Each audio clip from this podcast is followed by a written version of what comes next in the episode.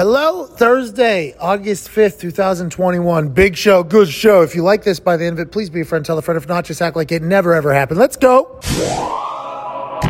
Because today is a day we've been dreaming about for a long time. Yeah! Hey, ever since we seen the Tampa Bay Buccaneers in the Tampa Bay Buccaneers Stadium defeat Patrick Mahomes in no offensive line in the Super Bowl, we've been waiting, we've been yearning, we've been hoping, we've been learning about everything that could potentially happen this upcoming fall. And today is the day where NFL football will be played on a high school football field. It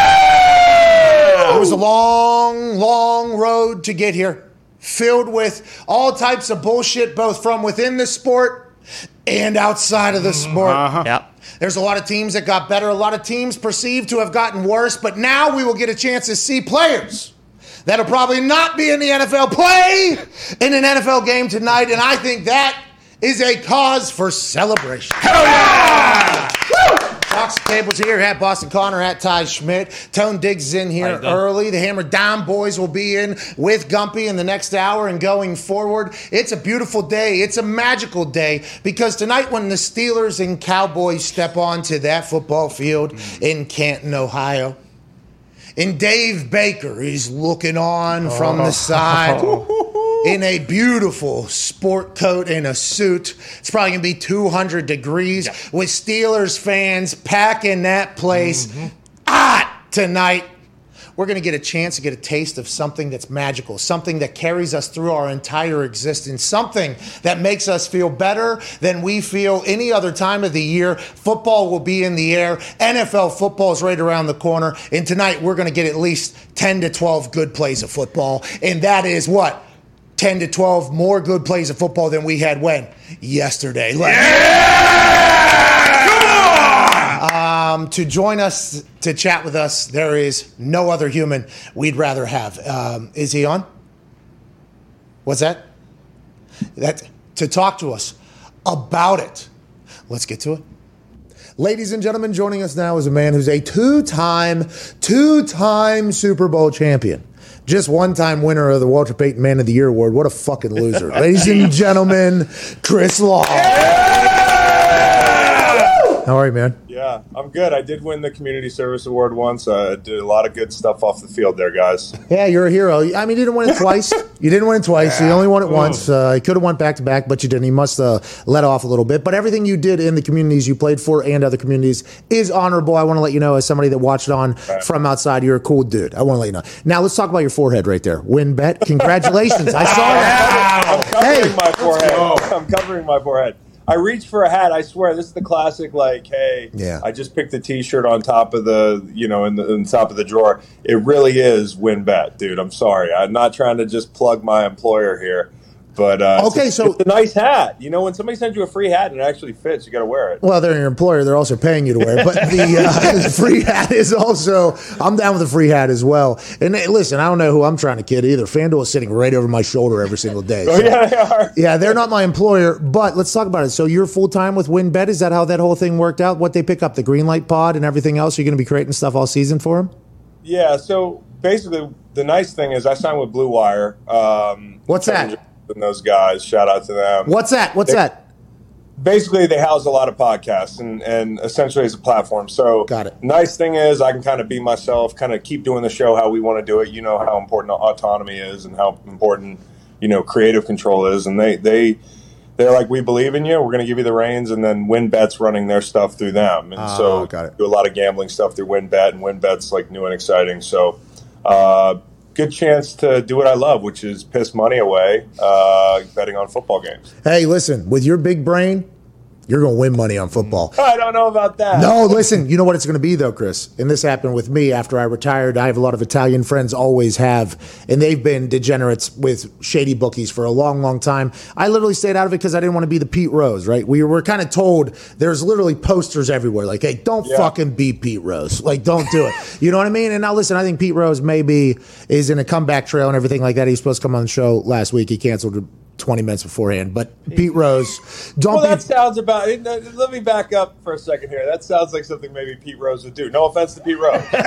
No, bingo. It was per- It was almost better than him coming on the Yeah. show. It was like oh, Pete Rose pulled a Pete Rose, but like that was forced on a lot of us, and I assume through you as well, especially with your dad's legacy. And then as soon as I retired, I started dabbling in it, and I was like starting to get confident, comfortable. I started making some real money in football gambling. I'm like, how you doing? Keep it moving. FanDuel starts happening. We go. It's when you start betting on shit you don't know, and that. Yeah. Hey, Chris, that's going to happen. Listen, you're going to get into basketball. You're going to be like, I fucking feel it. I know this is going to, and that's Buddy, where that's buddy, where it's going to go. I'm actually. I think I have the opposite problem. Stuff I know, I fuck up royally. So like, you know, we think we know football really well, right?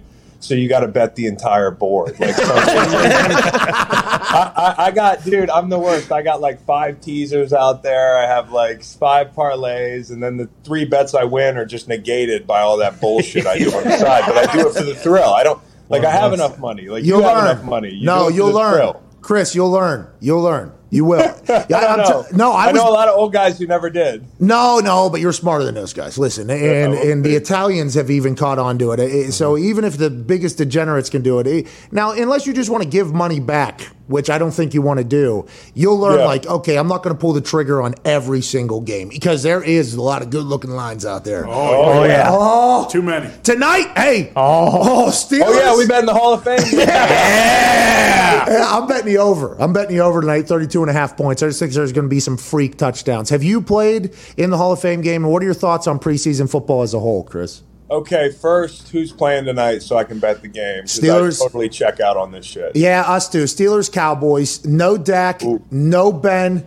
Mason Rudolph starting for the Steelers. Ooh, it's going to be chaos out there. I'd love to bet this game. Okay. Uh, one time I had to play in the Hall of Fame game. It was um, we were going to play, I think, the Browns, and when I saw it uh, on our schedule the spring before, I just about cried. Yeah. like, like just think about having to do a fifth preseason game like six days before you report or after you report. Like that's like just jumping off a third story balcony. Like, you know, you just hit the ground, dude. It, like, it's just like there's no time to get ready for that. So I think, you know, it's a really awesome thing, you know, that, that they bring all the Hall of Famers back. My pops gets to go. He just got on a plane today uh, to go back, and he loves that. You know, he sees all, sees all those guys that he respected as a kid, you know, like his heroes are wearing the same jacket he is, and they all hang out and they really respect the event and then to see him on the field is really cool. But the the active football part of it is tough. Terrible. You know what I mean? It is Um, terrible. And. I got lucky. Uh, we had a lockout. Do you remember that? Oh, yeah. The lockout year. Oh, yeah. So that was the year we were supposed to do the Hall of Fame game, and I was like, if this lockout could just end, but right after the Hall of Fame game, that would be great. And that's exactly what happened. Chris, you and I both, I think, uh, and we didn't have to play in a Hall of Fame game that year. We played in it the year the field wasn't good enough for us to play on. You remember that? So we were both scheduled to play in a Hall of Fame game. Guess what? Neither of us did. Look at us. hey, Paul Paul Rudd. Hey, yeah, look at us. Who would have thought? Huh? Who would have thought? I mean, come on, man. That's some good fortune right there. So, uh, listen, preseason as a whole, I do think there's value in shortening it. Um, you know, I can remember when, you know, something like OCU Manura tears his ACL in preseason. You know, it's just such a waste of, uh, of certain dudes to go out there and get hurt. And also, it's really hard to get in a rhythm. You know how, like, first game you don't play a lot if you're a starter, second game you, you play a little bit more, third game you play a lot and then the fourth game, you know, you coast. I'd rather just do two games, get it over with, play me 30 snaps, and let's like just rip the band aid off. You know, if we just did two and we moved on, the thing that really wears on you is the practice as much as anything.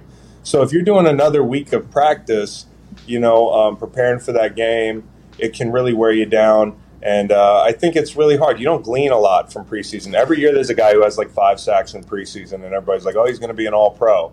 I had one sack in preseason. I had 70 in my career. So it really just doesn't matter.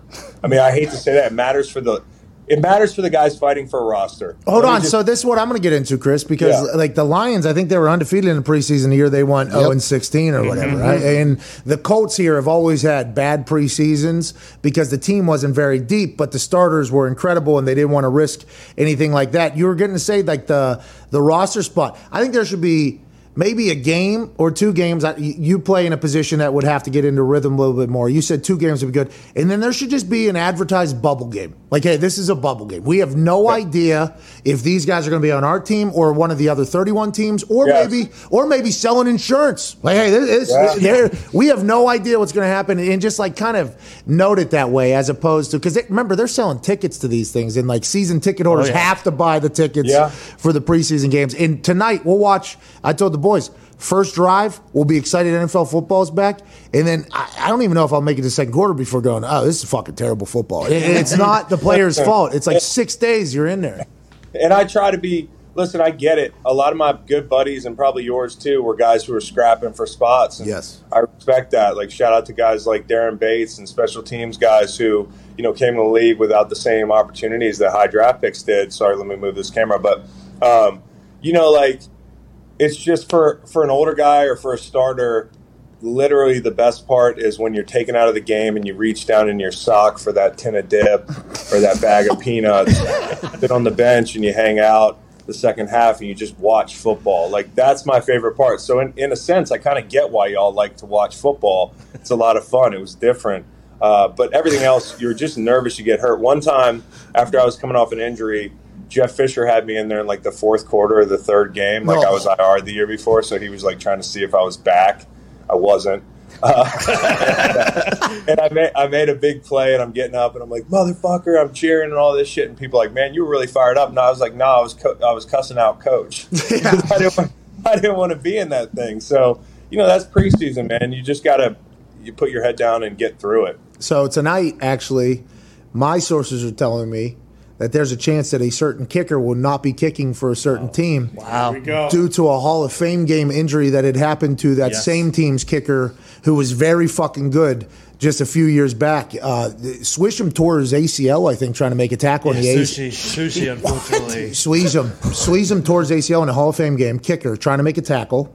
He's out. Then they have Scobee in there. He misses every kick for some oh, reason. Oh, not Scobee. Yeah, Scobee had a bad game. Scobee had a bad run with the Steelers. Down in Jacksonville, he's great. Oh, you don't like? Hey, what you you got beef with Scobes? No, I'm just laughing because like you know so much about the kicking game, and I'm like, yeah, Scobee. I remember. Oh, Chris, fuck off! All right, listen, hey, go to hell. All right, you you just listen off some special teamers, but I have some inside information happening on tonight's game, so the over might be in jeopardy. Oh, it no. always has oh, been. No. The over might be in jeopardy. I'm not 100. percent I'll fuck around and bet unders. People are always like, life's too short to bet unders. I'm yeah. like, this seems perfect. Life seems perfect to bet unders. Yeah, you seem like a miserable person. I mean, right over here, right over yeah, here, you, you say it yourself early in camp camp, see ball, get ball. Defense yeah. has the defense. Yeah, exactly. exactly. Because I've we watched got unders betters in there, so that's good. Yeah, so I've watched, you know, a lot of football preseason football. I think that is something that a lot of punters, kickers, and snappers like. Now, granted, you have to take advantage of that opportunity, but I've been very lucky to be like front row to watch basically every aspect of NFL football. Now, yeah, preseason's a nightmare for me. Okay, preseason. I'm going out there in fourth quarter with three McDonald's workers blocking on the right side of the punt team. Okay, I mean it is it is a little bit nightmare, but early in training camp, and and you tell me if I'm accurate in my observation it's always see ball, get ball. Defense kills early, kills early, yeah. and in, unless the offense is a veteran group that's been around for a long time, it feels like defense does run the show early. Is that because the scheme doesn't really matter as much on the defensive side, and you just kind of got to run around and just find the ball and go full speed? It doesn't matter what happens. Well, I think a lot of times early in camp, like something you know you alluded to something being more complex like offensive blocking schemes are more protections are more complex than you know we've got a nine a seven a three and a shade like or we have two nines and we're going. Or like hey maybe you've got uh, a blitzer in the b gap and we've been drilling that little thing all day but on the other side they're learning like seven iterations of protection. And you know there's more like throwing and catching the football handoffs like stuff like that false starts the snap count like early in training camp, I do think that the defense kind of naturally sets the tone. Um, and then when I think you get to that first preseason game, if you ask like position players, I feel like, at least in my experience, that the offense was always good for going on some long ass drive. Like the beginning of, because you're so tired. Oh, yeah. Like there's no way to get in football shape unless you play like real football. And that's the, that's the catch 22 of shortening the preseason is like, I don't care how long or how tough your camp was. I don't care how many up downs you're doing, which I'm totally cool with over there in Detroit. Down ups, by the way. The media called them down ups, dude. It was awesome. It was awesome. They, they said what? down ups. They called them down. Oh, ups. down ups. Yeah. Good. And so the media is definitely qualified to comment on on the ability of these coaches without seeing them uh, coach a game. But like, I just think you're going to be gassed that first preseason drive. Yeah. Like some of the most tired I've ever been has been that drive where every third down we're running basic shit because you don't want to show anything, right? So offenses are kind of converting.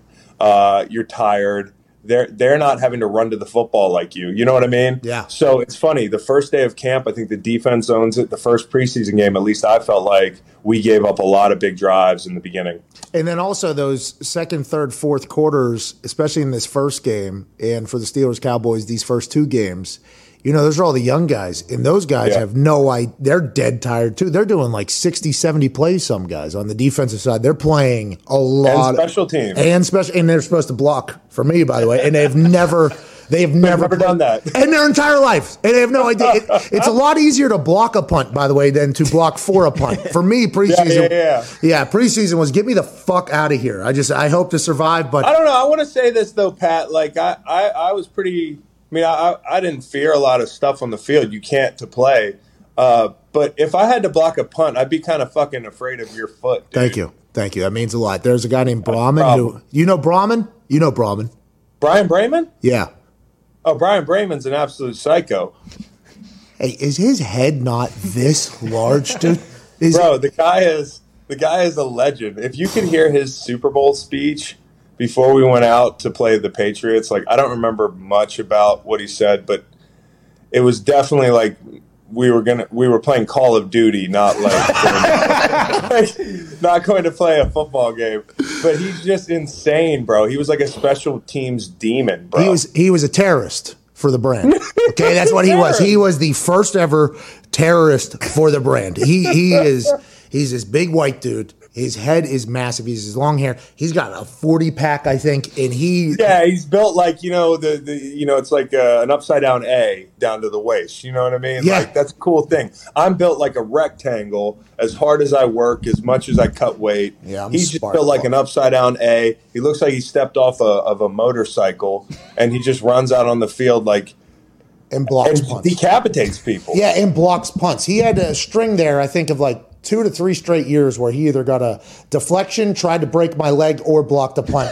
All in Houston. It was like before the game too. I think we were cut. Yeah, here is him There he breaking my fucking leg. By the way, no penalty was called here. You see, I do end up kicking that thing like 33 yards. I think my leg wraps around his leg though. Oh. But he, he was so nice that he actually conformed around my knee that he actually was like a little brace for me. Oh, nice. Oh. Yeah, yeah, it's it very- was nice of him. yeah, it was very nice of him to do that. He did say immediately upon us both being on the ground that it did hurt and asked me if I was okay. And then I, I said, yeah, fuck. And then I look at the ref and there's no flag. I'm like, are we kidding right now? are we even kidding right now? But that's Yeah, I mean, guys, guys that look like they're in biker gangs can have compassion too. I mean, he, he was the man. Hey, he was he's the, he was dude. the man. I wish I could have heard that speech. I mean, I got yeah, well, it's out there. I think it's out there on like uh, YouTube.com and stuff. So All right, I'll check it out. Yeah. YouTube.com. Yeah. Um, can we can we talk about the state of the NFL media? Can we do that? You just you just. yeah, sure we can. Yeah. All right, good, good. Are we a part of that? Am I a part of that? Yeah, see, that's kind of a battle that I'm having right now because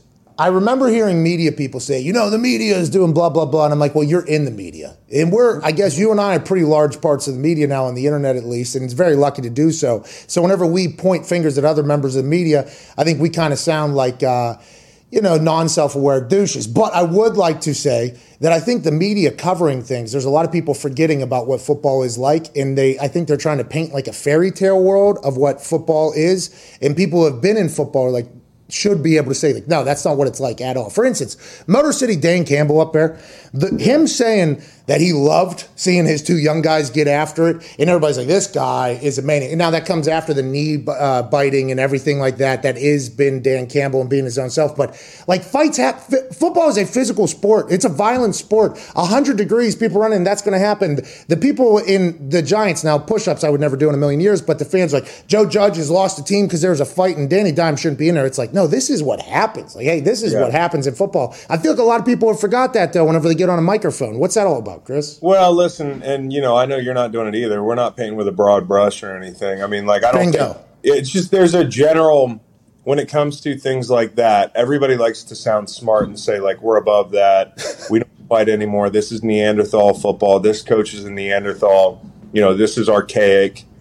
Um, the problem is, I think a lot of that commentary goes on on Twitter where like 95% of people didn't play. And that's no offense. Like, I think media members can do a great job without having played. Agreed. This is broad like, brush stuff. This is broad. We're not painting with a broad Some brush. of our best Yeah. media members who are the most insightful didn't play. You know, like Bill Barnwell, my dog, shout him out. Like, you know, um, guys like that. Bill. Bill didn't play. He knows like so much about the game.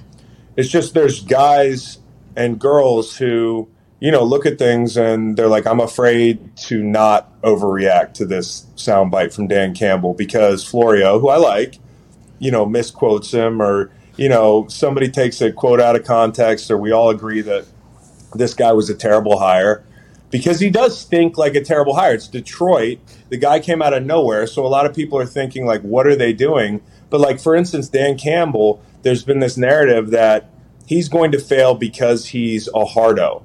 And I don't even think people know what a hardo is in the NFL. Hardos don't smile. Hardos don't talk to the media. Hardos don't joke with their players. Hardos don't share. You know what I mean? Dan has done all those things. And I think, like, if you want to know if players are going to like a coach or not, ask a fucking player. How about that? You know, and players that I've talked to really like the guy. I'm not saying he's going to be a great coach. I have no idea. But he would be a perfect example of the way we've kind of like, we've kind of stigmatized this football guy thing to the point that, like, if we even sniff it, automatically the guy's going to suck. If he wins games, people are going to be obsessed with his shtick or whatever it is. Oh, yeah. I, I buy his shtick because I think he's authentic. Now, can he coach? We'll see. I don't know. Um, but he's a perfect example of everybody kind of piling on. And I know people didn't like the hire. And listen, I, the, the Rooney Rule thing, it's been really rough, you know, for black coaches watching. And this guy and many other guys seem like we're coming out of nowhere, like out of the woodwork. Where'd they find this guy? But he's coached under Sean Payton. Um, you know, he, he, he, he's got experience. He's, he's dealt with both sides of the locker room, and guys love him. And you know what? If Detroit wants to make that call, maybe they're going to be hitting the reset button in a year or two. But it's not like the last 15 coaches have worked out very well for them outside Jim Caldwell. Well, I agree, and they ran him out of town because he wasn't good enough. I mean, I mean we're good now, I mean, but you're not you good know. enough. Get him the fuck out. He doesn't smile either. The guy. I love Jim Caldwell, but I don't He's know, awesome. I don't know how many coaches wanted the Detroit job. Like I know, in, in I assume the common thought is everybody who's coaching wants to be a head coach in the NFL. I agree, but I think now at this point we're seeing a lot of players take a little bit less money to stay in good positions. I think you're seeing a lot of good coaches potentially change their strategy on where they want to go, how they want to go, because of what Chris just said. How in one year they might be firing you, your whole family, and moving everything like that. So I'm not saying that there wasn't other coaches that were maybe more qualified to get the Lions job. I, I assume that there definitely was. But I think Dan Campbell is like the perfect person for the Lions job. I'm not sure that was a very desirable position for anybody. He's bought in completely. And I found that very deep uh, of you saying, like, people don't even know hardos in the football world because I think immediately when I look at Dan Campbell, I'm like, okay, this is a meathead. But then whenever you listen to him speak, it's like, oh, it's a deep thinking meathead. He's You a compassionate meatball. Yeah, and like deep I'm thinker. a compassionate meatball. So Me too, I think. shade. Eh. Like, like, listen, like the guy gets people. Now, I don't know if he's going to get like building an offense around Jared Goff. I don't know if he's going to put his coaches in the right position. I'll tell you what he has done. That staff that they um, that they kind of put together is like the coolest staff in the history of, of football. Like these dudes are all ballers and they're all cool. You know, my man Deuce is up there from Philly. Um, you know, Brad's up there. GM Antoine that I've worked Randall with L, in I LA. think. Yeah. And they're just cool. And he did a great job of assembling a staff. Now it's going to be his job to manage the situation. If he can't, he won't be there long. But, you know, give the guy a chance. Maybe he's not the asshole that you think he is because you're afraid to to retweet something that you think is a little cavemanish. Like, that's his style. Hey, listen, Caveman has won a lot of football games. Uh-huh. I mean, that, Caveman has won a lot of football games. A lot of it. Go ahead, And what'd you you know what? say? Here's the other thing. A lot of people, people don't even like the hardo thing. Like some of the media's favorite people are hardos, and they don't even know it. Like that's the thing. Like the media doesn't, and I'm including myself in this. If I was looking at the NBA or something and I didn't play, and I was like, well, I think this guy looks like kind of a dick, or this guy looks like he's cool, or this guy's humble. Like we don't really know. We weren't around these guys. We weren't in locker rooms, and you can know a lot about the game of football without having that kind of sixth sense about people and teammates and what players are into or not into. I think a lot of times there's a disconnect between the, the media at large and what like players think. I would say, like, I, I think that is a very, very true statement. And if he has success, you know what every other owner is going to be looking for as soon as he has success. hey, we need a big, deep thinking meathead. I need, I need two, uh, two black eyes, man. And what do you say? I, I, I need two black eyes. Pike black, two, two shots, two two shots in each. Black eyes, Oh, both dude, of them. listen, he's, he's an, the only thing I don't like about Dan Campbell in the entire world. And by the way, there's no like Dan Campbell trend because God only made one Dan Campbell. Agreed. You can't go like after he succeeds. If he does, you can't be like, where are the other Dan Like, there's just one. Uh, but it's unfortunate that he's an addict because I found that out. He's a caffeine addict. That that illicit drug that you're all hooked on. Uh, he's drinking hundred ounces a day. That's in the morning. That's in the morning. I think we're talking about the level of addiction that you are referring to is alarming. But hey, hey, by the way, a lot of caffeine addicts have won a lot of games. NFL. no doubt, no doubt. I used to be one. I'm Yeah, just, I'm just, I have to comment because life is better without it. Well, it depends on if they win or lose. I'll tell you what, that's the only thing it's going to depend upon whether or not life is good over there. We're talking to Chris Long, two time Super Bowl champion, only one time Walter Payton man. Yikes. That's a shame. That's Come a real on. shame. Go ahead, Connor. Yeah, Chris, Pat alluded to the push ups Joe Judge was making players do, and Joe Looney actually retired the second that he heard that he had to do it. Uh, when you were in New England, you were already an established vet in the league. Was there ever a time where he kind of made players do laps or, you know, do push ups, and everyone was like, hey, Bill, come on, man?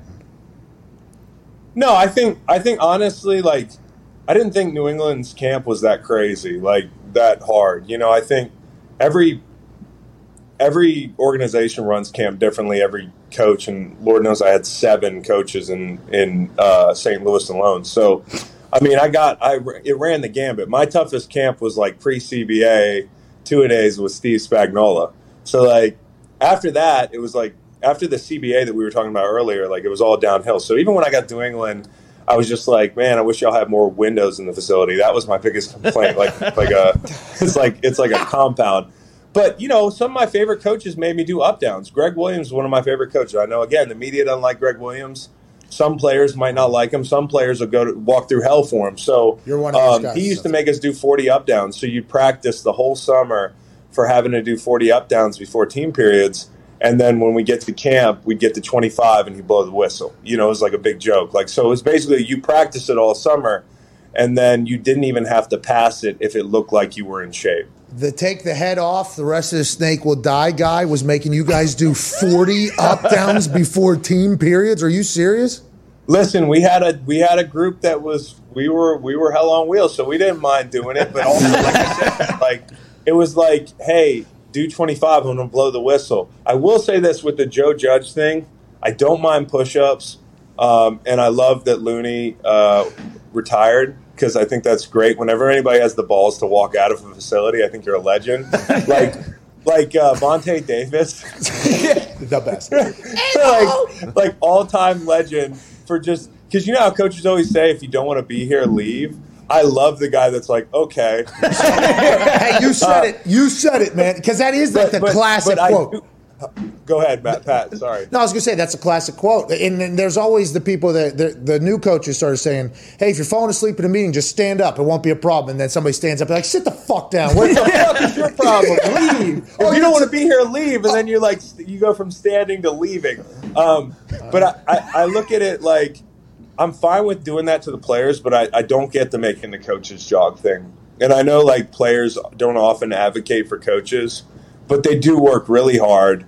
And if I was an assistant coach and my coach made me run, I would probably not be an assistant coach for long. I think that it might have happened last year with the uh, Italian offensive line coach. And, and, and by the way, the players. Scar? No, No. Colombo. Colombo. Colombo and Joe Judge allegedly got into a fist fight. Allegedly last year. It, well, that I wonder not. how that went. I mean, Joe's a big guy. Joe could probably hold his own, but Colombo was not only big, but he's in a metal band. Jeez. So I didn't know that. that does change the odds Yeah. mightily more into his favor because I think he's also six foot like Yeah. ten or Oh, yeah. something Oh, like yeah. that. I, I mean, 400. But metal I'd rather band. fight a six ten guy than like a six one guy. I'm six one. What you would? Okay, so you'd rather fight Colombo than me? Is that? Yeah, it was a compliment somehow. Hell yeah! Hey, I've been in the Oculus, Chris. I've been in the Oculus. I've been doing. I go, go ahead, Dick. Chris, can I I ask thought you were you? gonna say octagon. You said Oculus. Yeah, yeah, yeah. fake, fake, not real. Yeah, yeah. Go ahead. Chris, I wanted to ask you about uh, kind of your position. So T.J. Watt, Bud Dupree played together forever. They were a great complement to each other. What happens when one of those guys they leave and now you don't have the guy on the other side? Like, how do you guys deal with that? It's funny, yeah, it's it's true. I mean, like me and Robert Quinn got to rush together, you know, years where he was doing 19 on like a bad team, like guy's a mutant. But I mean, that was great. But the guy that really makes a difference, I think both those guys will be fine. I do think Bud's a really great all around player. I hope that Tennessee does enough to accentuate all the good things he does, and I hope they don't just say like, "We're just going to evaluate you on if you get 10 sacks." Because that's not exactly always who he is. Um, I do think an inside rusher helps more than you know an end on the other side. Um, I think so because, and one thing is when you have two different rushers, it's really nice to have two rushers that have different styles. You know, there's a few examples of that around the league, but because then you can run high low. You know, one guy can go speed, one guy can go power. You don't want to both be at going speed at nine yards and run into each other. It looks like a shitty car crash. Yeah. Um, so it's good to have varying styles, but more than anything, I think it's the inside guys because they make the tackle kind of peer down at them. They make the tackle tighten and, and leave a hand in there. If you're playing next to Fletcher Cox, you know that's going to change things. If you're playing next to Aaron Donald, which one of my biggest regrets is I got hurt when he got drafted. like you know, like um, you you can run naturals off those guys. Like so, if Fletcher Cox gets off the ball, which he always does, if he beats your old ass off the ball, then you just go around him. If he goes to power, and this is why it's nice to have an experienced rusher next to a guy inside. Like everything's an option. And if you're looking inside, your periphery sees that massive dude in the B gap raising hell, and you can kind of adjust off that person. Um, and also, you can work a lot with that person pre snap, but a lot of his natural stuff. So I think the inside guy makes more of a difference than the guy on the other side of you. Steelers need to bring back Casey Hampton if they want T.J. Watt to Yeah. really do some damage. That's Dude, what- the guys they got in there, Cam man. Intuit I- in there. I- Oh, you know, Cam Heyward's there. I completely forgot. He picked up an offensive lineman who is very good, going to be in the Hall of Fame. Okay, that that that offensive lineman is going to be in the Hall of Fame, only going into like his third year at this point, Yeah. fourth year at this Who was it? Quenton Nelson. I mean, there was there was Oh, I, you're talking about Quenton Nelson. Yeah, I mean, shoe in for the Hall of Fame. shoe in for the Hall of Fame, maybe greatest guard of all time when it's all said and done. There's obviously Maybe I don't know. Yeah, there's might be a little indie thing going on here, but I do think he's the real deal. I remember when he pulled in Philly the first time I ever played the Colts with him on, and you know, a lot of times on those counter plays, I just set my feet and kind of like just shoulder a guy who's pulling. I took five hop steps and I was on the hash. I was like, "What the fuck is this guy?" His head the size of Steve Hutchinson's. There's only one guy with a head the size of Steve Hutchinson's I've ever played. Uh, other than Steve Hutchinson, it was Quenton Nelson. Hey, he's going to get uh, broken off here as he deserves. But I, Cam, what Cam was able to do to him just on one particular play, it affected our season forever. With Oh yeah, I remember that. I remember that. And and like Cam and Tuitt. I mean, Tuitt's been a guy who's been massively underrated. Um, and they do a lot of different stuff there. So it's like, you know, they can be multiple. Um, those guys can move around. They can play different roles. I really, I think TJ is going to be fine. I think Bud's going to be fine as long as Tennessee uses him correctly. All right, Ty's got this last question. We can't thank you enough for your time here, Chris. You're the man. What do you got course, today? brother. What you, you got? Uh, you got a guitar? You got an unplugged situation going? Yeah? I don't play a guitar, but that's. I'm not trying to be a douche, but it's signed by Chris Stapleton, so I Oh, that's the guy that did that Justin Timberlake Tennessee performance? whiskey. Come on, man. Hey, y'all need to get some SteelDrivers going on here. You know SteelDrivers? Absolutely. Steel Absolutely. drivers. That's Chris Stapleton's old bluegrass band. Everybody that's listening, go bless yourself. Hey, shout out, shout out Chris Stapleton and the bluegrass band that he's got. He, what he do? He wrote, um, he wrote a bunch of songs for people for a long time. What they say, you're not attractive enough to be the country musician, so he had to write songs for everybody. And then he came out and he was better than fucking everybody. I guess country music executives don't like printing fucking money because like, this guy, this guy is like one of the greatest voices of like the modern era, and He's got he that, can yeah. play five different kinds of music. Yeah, he's awesome. Uh, go ahead, Ty. Chris, were you as surprised as uh, a lot of the media and some former players that uh, hit Aaron Rodgers' teammates didn't bar him from returning to the Packers locker room? Like, did that ever happen in uh, one of your off seasons where like a guy maybe had like a messy contract situation and you basically told him like, "Hey, fuck it, we don't we don't want you back here. You're not coming in the locker room." I was shocked that they didn't bar the door. I mean, nothing, nothing says I want to win a Super Bowl more than like locking Aaron Rodgers out of the building. So like, get out. I, I just, I just, um, it's funny like. And you know this, Pat, but you've sat around locker rooms when dudes are like sitting out. Like the third corner will be like, "Dude, I'm trying to get my money," and dudes will be like, "Get your money, Hey, dude." get it. you know, like the third corner. Okay, so and usually the third corner thinks he's worth more than he is. Uh, no offense to nickels, I think nickels are actually more realistic than just the corner. Um, They're going to get but- mad that you lump them Huh? in with corners, though, because now nickel's its own position. I mean, they're you're going to get you're going to piss people off no matter what you just said right there. So yeah, no, you. I'm sorry. I, I respect the fuck out of the position. It's just corners have to be confident, is all I'm saying. So a lot of times they're going to be like, "Yo, I'm worth 10 million," and dudes are like, "Go get your money." Like I say that to say, when Aaron Rodgers, quite possibly, you know, if we have the goat and best ever conversation, I like the way some people have framed that. With with Brady's the goat, Rodgers might be the best ever. Um, like the guy that just makes you go, "Wow." Um, you know, I think when you have a guy like that on your team, don't you want to win a Super Bowl? Don't you want him back in the building? I mean, Bakhtiari bought him a golf cart. Like, how's that seem to be going? Like, seems like everybody's pretty happy to have him back. Um, and you know, I think the guy who's really on the hot seat in Green Bay, you kind of want to be Randall Cobb, but you kind of don't want to be Randall This Cobb. is 'Cause tough. If you don't play well this year, they're going to be like, "Yo, we fought the Trojan War over Randall Cobb." they fought a fucking war over Randall Cobb. You know how cool and terrifying it is to be Randall Cobb? All right, now listen, listen. I, I don't think that is the uh, exact way to describe the situation, but Randall Cobb I'm just- I'm is the he is the picture of Oh, yeah. like Aaron being like, yeah, this is the first of many, and if I think Randall's going to play well, but I. You're 100%. I think our first thoughts were like, all right, Randall got a ball out. now. Hey, this is going to have to be the Yeah, thing. he does. Yeah. And and you know, like you and I were talking offline, Pat, but like you talk about, oh, this isn't a. Some people have said it's not a championship locker room or something, or Yes. you know that it's that it's maybe it's not like maybe the the chemistry's messed up. No, I think the chemistry in the locker room's fine. I think the chemistry between upstairs and the locker room ain't great there. And I think that what Aaron did, and this was really good of him, as he was laying out the situations, he went to bat for players in the past. I mean, that's the kind of guy he is, where he thinks about his teammates. And, you know, you could see that most of the grumblings in the offseason were like dissatisfaction with upstairs, whether it was, you know, Za'Darius Smith, who's an absolute dog, and you should never let him leave the building. Dog. Um, you know, I mean, golly, it's like pass rush porn. It's awesome. um, but like Za'Darius Smith, those guys that were kind of bitching, they weren't bitching about Aaron Rodgers. Like guys can play for the name on the back of the, the the jersey, and by that I mean like all your teammates' names. I don't mean like everybody makes it an A or B thing. Either you play for the name on the back of your jersey or you play for the name on the front of it. No, you can play for your teammates too. And I think what you're going to have there, even if they're pissed at, you know, I still am afraid to say his name, Gutekunst. Um, you know, even if you're pissed at Brian G, you know, like We don't say that word. playing for Aaron Rodgers and Za'Darius Smith and all those guys. I mean, you're playing for each other. So I think that team's going to be close.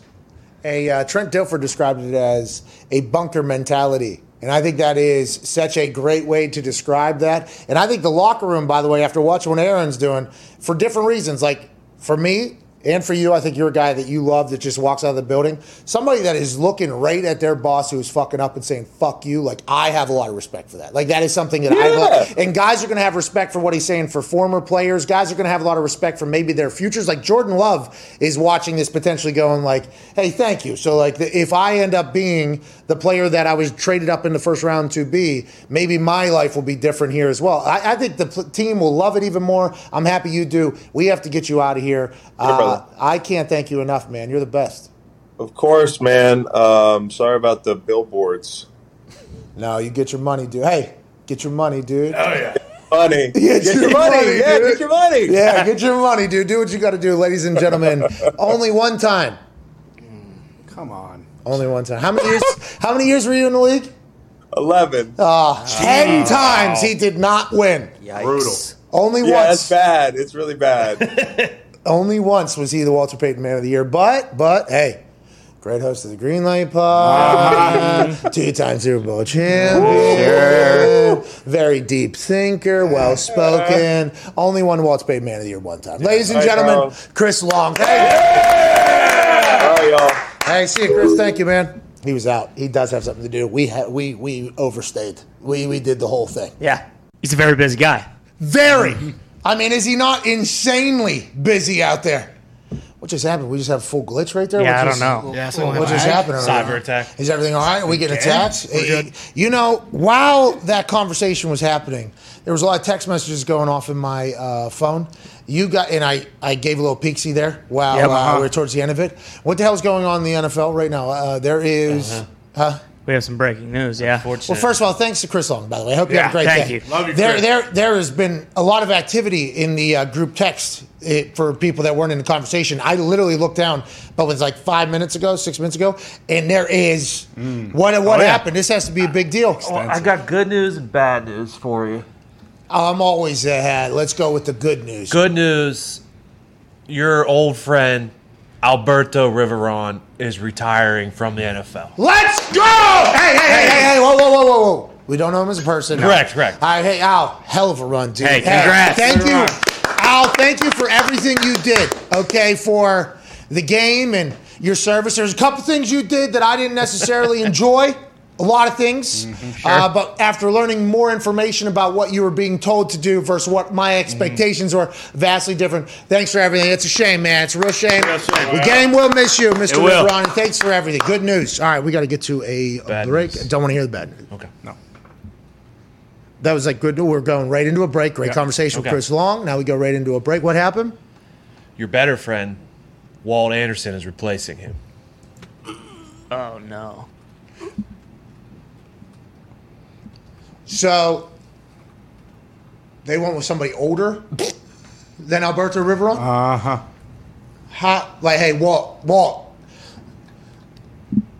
Walt and I have actual beef. All right, Walt and I tried to ruin my life in the London game. Okay, Walt did.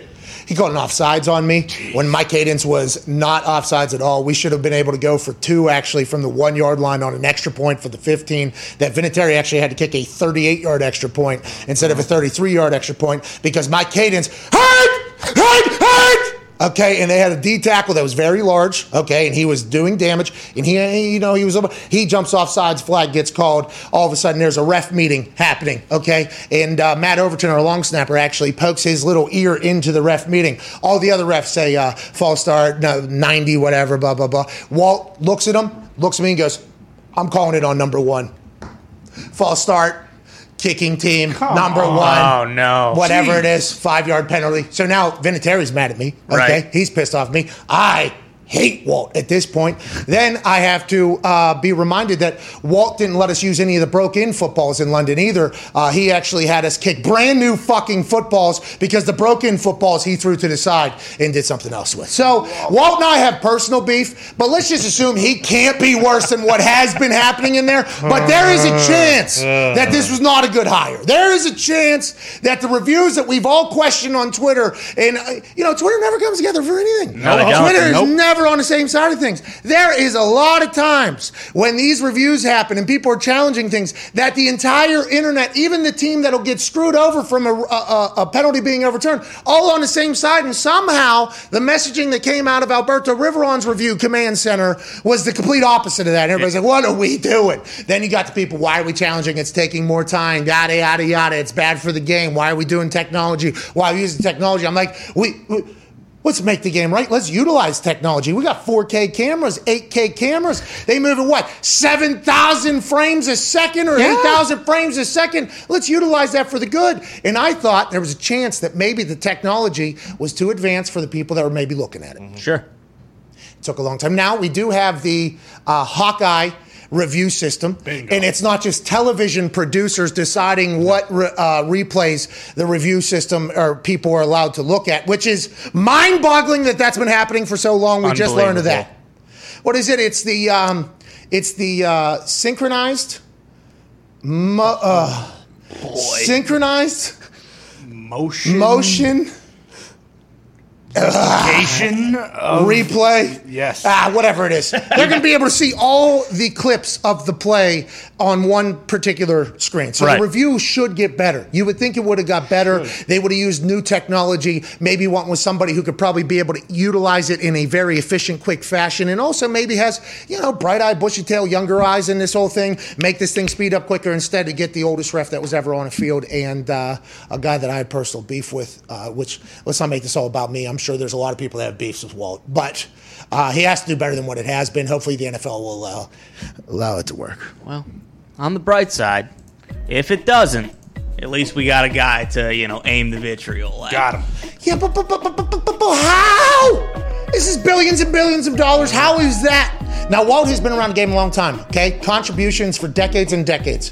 Very thankful for that, okay? Very thankful for anybody that, especially at that position where nobody likes you right? Nobody likes you. I appreciate it. But I think towards the end, everybody said, okay, we don't want Walt on the field. And then now they're like, you know what? Let's put Walt in charge of fucking everything. What are we doing? Walter might be a maestro with that Xbox controller, and that's why they're bringing him in. You know. chicken. Now that the world's opening back up, so many new thrills are on the horizon. Okay. And whether you've been in a relationship for years or just getting started, we're excited to get back out there and meet new people. Hell yeah. When the moment comes, let's not come too quick. Oh, here we go. That is not what they had in their copy. Okay. they should. That was, I think they're going in a different direction. So let's go back a sentence or two. Okay. Okay. When you when the moment comes, you want to be ready. That's true. Yeah. With Roman, you can get a free online evaluation and ongoing care for erectile dysfunction, all from the comfort and privacy of your home. Once you take care of that, though, you get the Roman swipes, and guess what? Ha! Last a long time. Banging it, banging it, banging it. Yeah, it's Pete Alonso at the all at the home run derby. That's right. Dingers. Downtown. Bingo. David Occup- er, population, you dude. Hell yeah.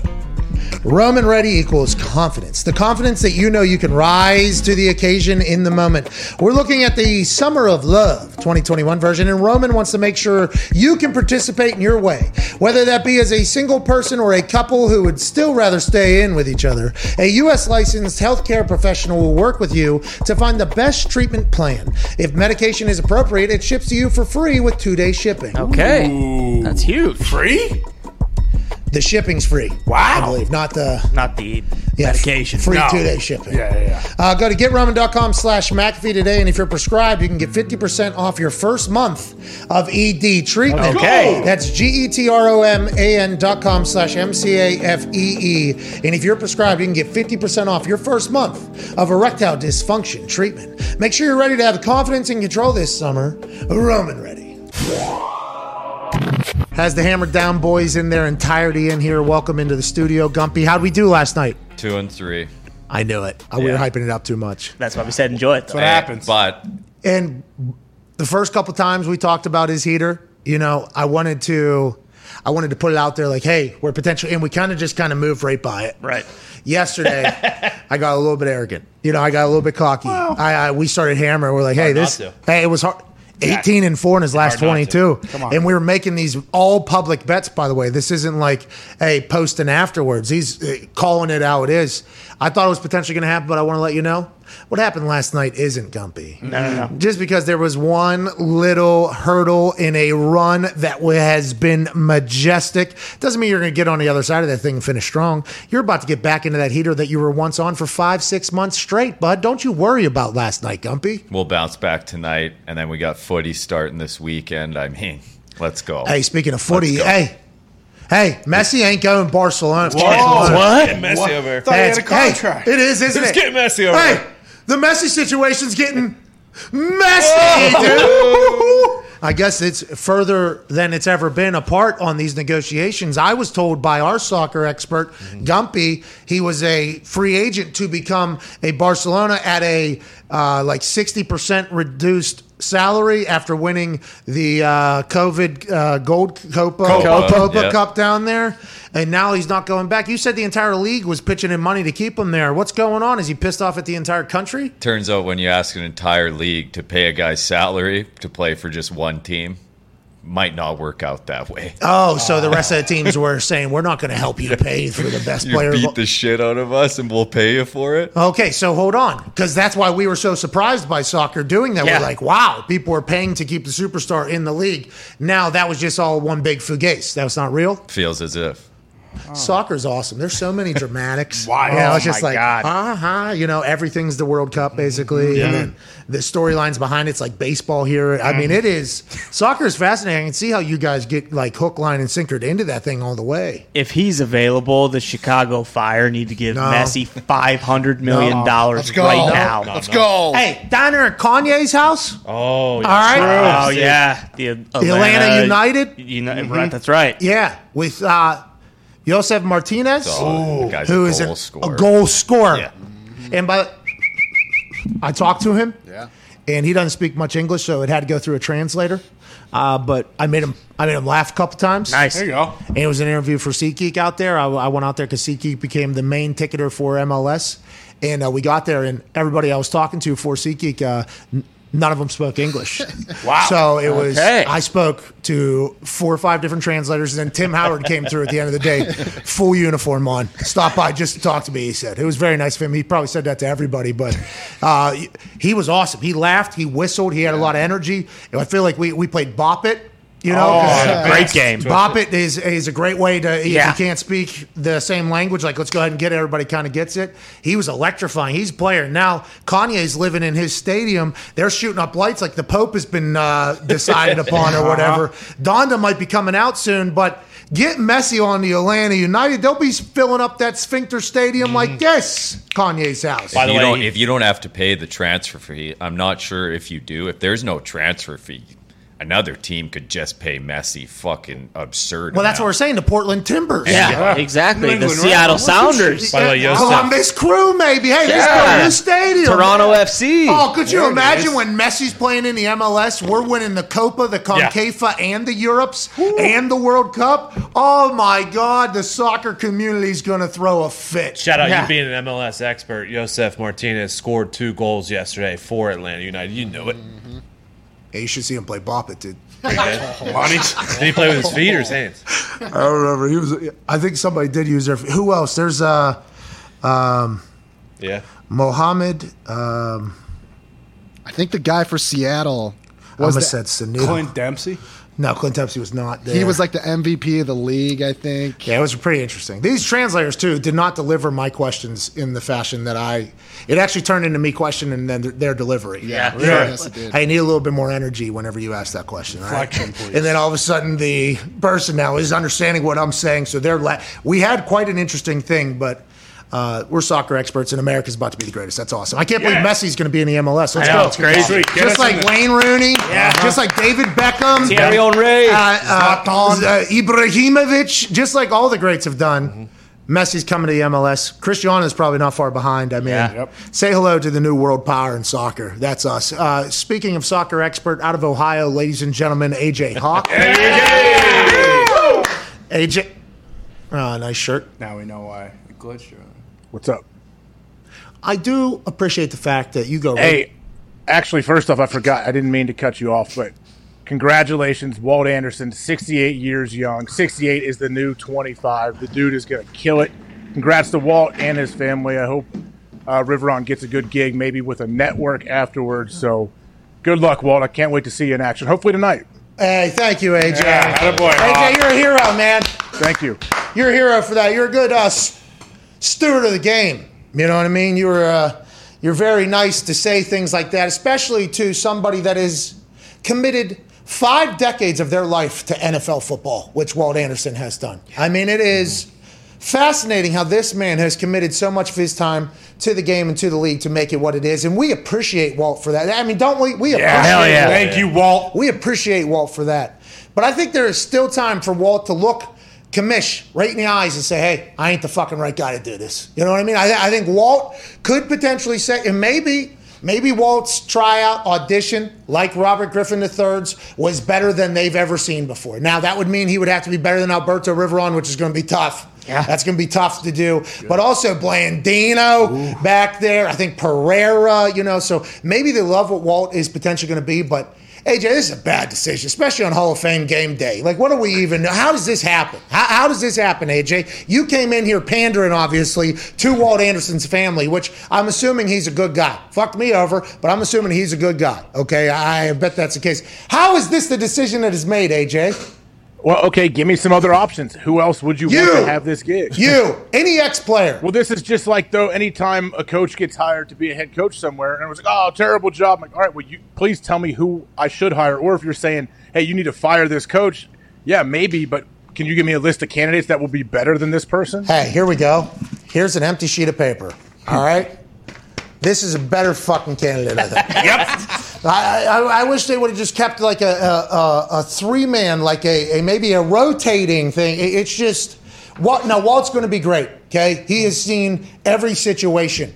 He remembers back when the NFL, you know, players were working on the side, not just Yeah. full time. He's been around a long time. Okay, I, I, I think he came in the league in '96. I don't know if guys had side gigs back then.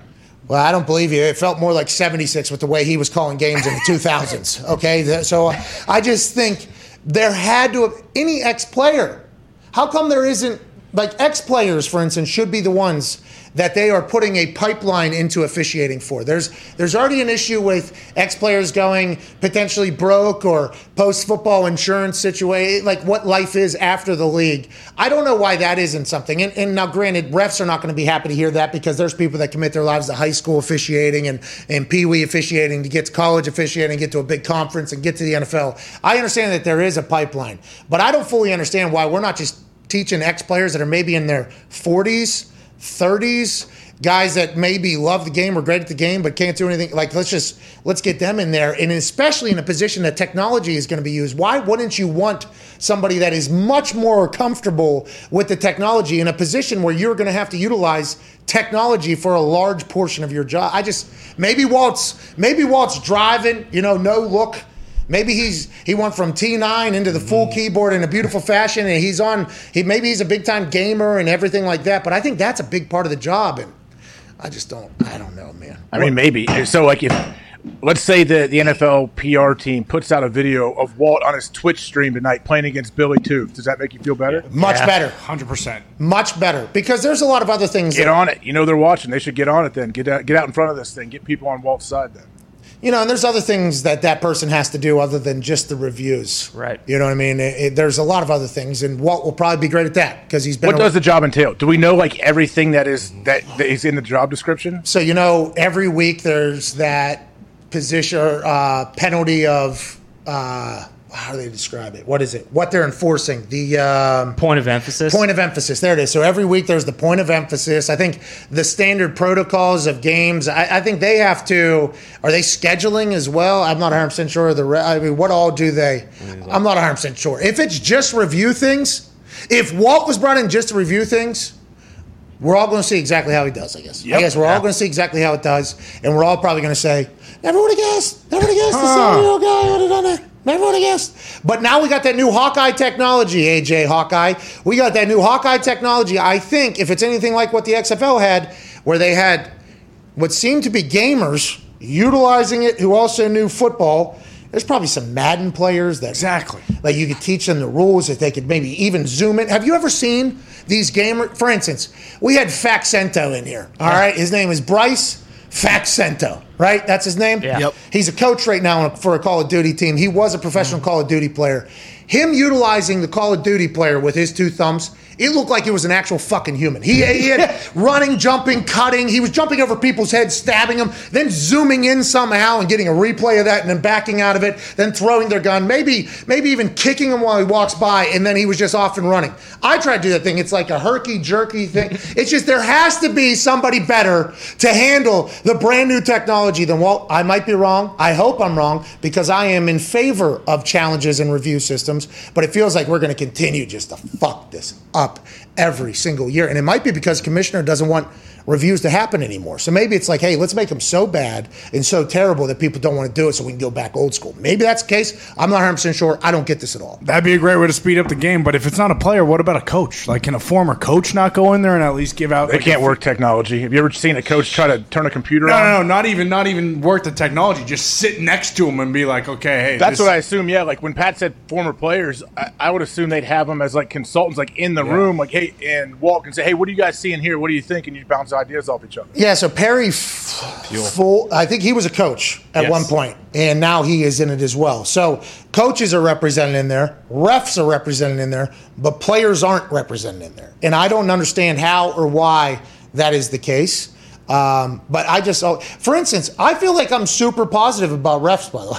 I just want them to be treated like everybody else. They are a massive part of the game. I actually think they should have Pro Bowl votes. Like I, I, like I think mm. refs should have Pro Bowl votes. They're on the field, they're in the game, but they are such a big part of the game. Like we have to make sure that they're good. Like I, like I, it is. I got a lot of respect. I can never do it, but let's just. All right, let's move along. Thanks. That was. Wait, did you like that? You like to do 15 minutes there? I was trying to talk to you about something else, and you said, "Oh, No, I was trying to, I was trying to move on from it, and you just kept going because I know it oh, triggers. sure. Hey, how are you, by the way? Did you watch these sons of bitches throwing those 16 pound rocks last night? Hey, Yeah, so somebody all of a sudden gets on the bandwagon, huh? After you just trash them on the air during the okay. Did you and Nick, backpedal. I what, see you Come on. backpedaling to them. what, did you and Nick text each other last night and say, hey, let's have the same take on this thing? Because Nick No, sent me a text this- I immediately saw afterwards. you. I saw you tweet something. Oh, Cromwell's going down. Oh, he's killing. Bleh, whatever you text. his or you Crouser! It's Crouser! Crouser! instantly, I was like, oh, okay, yeah, of course, because the guys win the gold. Now Pat's on his side. Listen, Ryan Crouser is a powerhouse. All right, Crouser throws this rock further than anybody in the history of throwing this rock. This rock has been thrown for thousands of fucking years. There's a Texas cowboy who looks like he just got out of a professional wrestling match after throwing these things. He was taking the tape off. Greatest of all time, most explosive human of all time. I was pumped for him and Kovacs, I believe. Yeah. him and Kovacs, two Americans, gold and silver. How you doing? Keep it moving. While I was watching it, though. They're fucking tanks, these dudes. Oh, yeah. These dudes are tanks, and they're in the Olympic testing thing, right? What's that, USADA or whatever? They Yeah. can't be on it. I don't know how these dudes are as explosive as they are without taking anything. They look like they're power lifters, Olympic lifters. They're obviously very explosive. I just don't understand why nobody told Crouser, hey, get in a fucking three point stance and go tackle the goddamn quarterback. You know what I mean? I don't, I don't know how this is what this guy, Crouser, I think he gets his hands on you. You're fucked. I mean, he's Oh, yeah. very athletic too. He's spinning around. I'm like, how is this guy not a tackle? Especially in Texas. What happened? I appreciate that he's. He's got to have great feet. You know, like you, a lot of times you saw you see a big dude, and when someone thinks, "Oh, that guy could be a starting tackle," and, and he has awful feet and can't walk, you know, this guy has great feet already. So that's the, one of the biggest things. Did you see him spinning yesterday? He never he never gets a penalty either. They say he gets better and better every single throw, and then to keep up with him, all these other. I still do not completely understand why shot put's a thing. All right, I, I'm just going to say it. Watching it last night, when Crouser stepped in there, it was electrifying. Okay, and when Kovacs got in there, it was awesome. Looking at these yoked fucking guys and being, how are you doing that without taking any sauce? I mean, there's zero au jus out there. Eh, eh. You remember? Do you remember Marion Jones, Oh yeah. Shot putter. the sprinter? But her husband at the time, ex-husband now, he was a shot putter. He ended up getting busted too. She got busted for a big PED oh, scandal, but then he did later. But he is. You want to talk about a tank? The dude is impressive. He's listed at 6'7", 320 is Crouser. Crouser? How is he And not? there's, and I'm looking at his Wikipedia. There is no mention of high, of football anywhere in his life. So maybe he. And by the way, congrats, Crouser. I mean, greatest of all time. Greatest of all time. Oh, he comes from a family of throwers. Yeah, I think his grandpa was in there as well. They talked about it, and I have. Hey, Greatest of all time, the Crouser family. All right. In Kovacs, I believe, would have broke some record too before Crouser broke four or five of them himself in, in consecutive throws. He broke records, I guess. This guy, um, big old fucking COVID cowboy hat on. afterwards. Yeah, yeah. The American flag. Shout He out. looked like he literally looked like a guy getting out of fucking like a fight or a football game afterwards. And he lost his hat on his first one, broke the Olympic record, threw it further than anybody else while the hat's on his face. I mean, it's unbelievable. But I have no idea how nobody had this guy line up with his left foot a little bit further back than his right foot, and then just hey, just all we need you to do is just get to a spot, and then use the He's the most explosive person the Olympic sport of being explosive has ever seen. He had to have been able to put those hands on. Oh, yeah. I, I just, but I Someone pre- should invite him to camp. Like I think a, a head coach in the NFL should invite him to camp. I think Why Bill not? did. Did he really? I, well, no, not really, but I think Bill's it's in the works. Him and Ernie are thinking about bringing him in. Hey, there was a time there in the NFL, Colts in particular, where they were scout, no stone left unturned, basically, for an athlete. If we could potentially teach them a couple things, maybe they can be a contributor on our team. It might be a two to three year process. Like that was something that was being talked about in our locker room. I don't know about other where other places. We had a, I think, a shot putter from New Zealand or Australia that came in for a workout, warmed up so long, was dead tired by the time the workout started. and the workout is just like they're trying to kill you in those workouts. It's just like a conditioning test, basically. So he didn't work out, but can we get Crouser on the line? The Bengals should call Crouser right now. Mm-hmm. Well, for allegedly Joey Burrow's not as comfortable. He'll get there though. Everybody's kind of turned their back on Joey Burrow's ability. Don't forget he is an absolute stud. He will find it. But I enjoyed watching that last night. Also, I mean, our four by one team uh, just. I mean, Oh, man. Hey, they said it was going to be a problem going into the race. They said uh, the exchange, passing that baton around for the American team, has been a little bit of an Achilles heel, and everybody else seemed to have that thing perfect. But we had a little, a little bad exchange, and uh, we didn't. Carl make- Lewis jumped out. Yeah. Didn't Carl Lewis give a hot take It's about good. it? It's good to get Carl's opinion on it. Oh, Carl is uh, he's like a uh, Straight, you know, by the book. Old Carl. Carl is a, a firestorm, right? Every time he do does anything. What is? I mean, I I, can't even recall. I know he has No. the, the nat, one of the worst national anthems of all time. Yeah. You know? Oh, that's him. yeah. Okay, so that's what I remember the name from. It, it I was he bad. won. He Very won, terrible. He won nine Olympic gold. Yes, he was medals. also. Uh, He's a stud. So let's. I mean, let's not just remember him for singing. Maybe. right. What did he say? Basically said they were no better than an AAU team. Turn- Well, they weren't. Jeez, is the AAU team sleeping on cardboard box beds, Carl? Huh? That's, Yeah, good we haven't thought. And also, somebody I read somebody's um, somebody put a comment on some Instagram post that basically said the U.S. team got there late, maybe like with only five days before they didn't have time to actually settle in. Oh, They they're were- jet lagged still. Yeah. that's basically that's what the comment came from, and it was from an Olympian. I don't know which, I don't know what Olympian it was, so I don't remember if it was the sprinters or if you go in at different times, but you're all there at the opening ceremony. How does that work out? I'm not 100 percent sure, but you know the Olympics have not lost their fastball. Just know that, Ty, after watching last night. Uh, skateboarding was incredible too. You you said you were loving the skateboarding. No, last night. no, I didn't. I did, you know, flip on Crouser for a little bit, but uh, yeah, I'm- burned out on the Olympics. So we, Come on, we still got the finals in basketball, which again you can't fucking watch it, so it doesn't matter. And then uh, you know, baseball, we do have a gold medal opportunity, so I'm still kind of hanging around, but I'm just about done. Okay, so last night's coverage of Crouser was also happening at the same time as some running events were, and Crouser was about to go, but the race, like the moment we were we were all we were just forced to watch a race, in the after moment to like see like what the times were, they cut away because they thought Crouser was going to be up, and then Crouser wasn't up. Actually, he was just kind of walking around. then they had to go back to the thing. I think that was the type of thing that potentially people have been judging NBC for in like the gold medal game, like that will be tough to find. That'll be a tough game to find. But just like we said, whenever we lost to Nigeria and Australia early, hey, the boys are going to figure it out. All right, uh, Popovich is going to get them running a little motion weave, little operation. How you doing? Keep it moving. We'll play this game. We're going to win a gold medal. We're back. All right. Kevin Durant and Dame said, Yep. "Our generation's going to win." Don't you We're- worry. we- everybody's talking about our, our generation. That ain't going to happen. We're going to win this thing, but we ain't going to be able to watch it. Handball. Have you seen one game on television? No. Nope. No. Only replays. How come handball? I handball? saw uh, I I saw the girl from Ohio won the gold in the pole vault though. Yeah. Yeah. I didn't see that. Northeast from Northeast Ohio. I saw Gonzo tweeted at her to congratulate her. Oh man, so she'll never. That's win why they didn't again. show it anymore. So she was celebrating and she was pumped up, and then she looked at her mentions. Yeah, exactly. And then all of a sudden there was a lot of, a lot of attacks of Gonzo in there. Probably. You're with Gonzo. I bet you Gonzo probably sent a follow up DM like, "Hey, sorry about how toxic your celebration The became." U.S. I didn't know. I thought they would like you because you won gold, But but I apparently it's. I'm still on the receiving end. Not got the happy heat. with me. good luck, Gonzo. Love you, Gonzo. Gonzo's in it, I guess, still. Oh, hey. I waited to talk about this until you got on. I was excited for this. And also Chris Long. We had a great long conversation with him earlier. But the um, did you see Jimmy Graham? Jimmy Graham, I believe, shares the same opinion that a lot of people have. Uh, that maybe two people that are on the screen have. That uh, he hates the NFLPA. Jimmy Graham's like, hey, this is a this is a shitty operation, whatever you guys got going on. It seems like you're not really looking out for all the players, just some of the players. A lot of the decisions seem to be a bit selfish. You're making deals that don't make any sense for anybody except for yourselves. And some players have seen the head of this motherfucker at four different events in one day at the Super Bowl in four different suits that had to have cost a few thousand dollars. What the fuck is going on over there?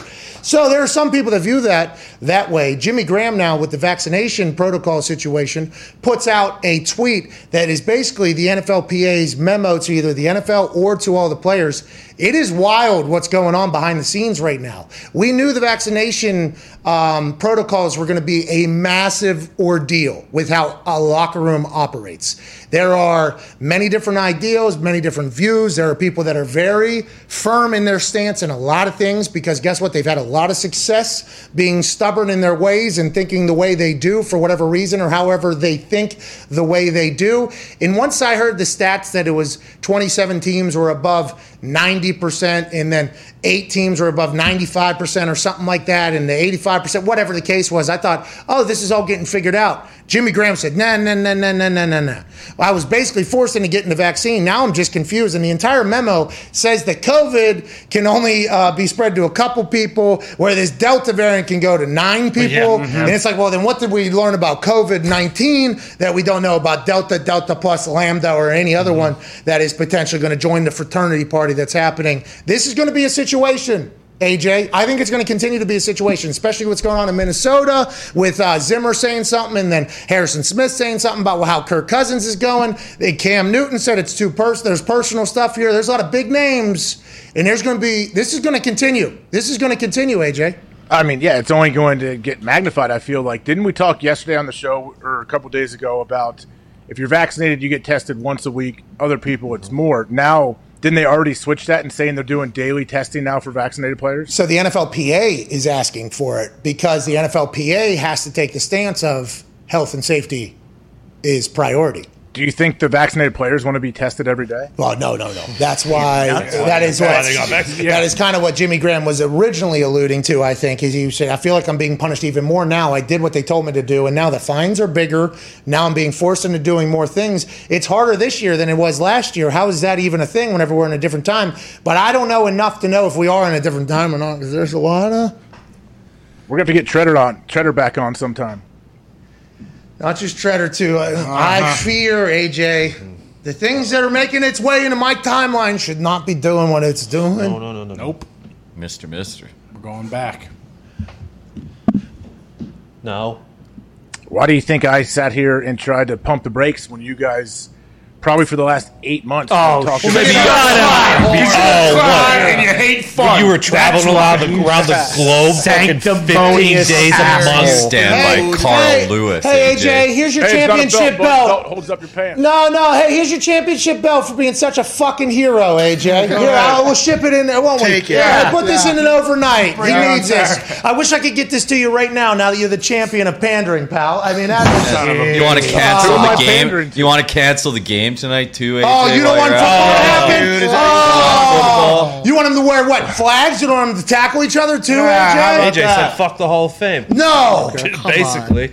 I mean, When, this guy's been traveling around the country for the last 12 months while we've all been bunkered down. Well, that's because we got the bunker mentality. Yeah, that's right. That doesn't. But I think what Jimmy Graham was saying was, That don't. what do we? You that- change anything? This doesn't even mean anything. The hell did we think it's- do It's lost its fastball. Oh Jimmy just wants to fly.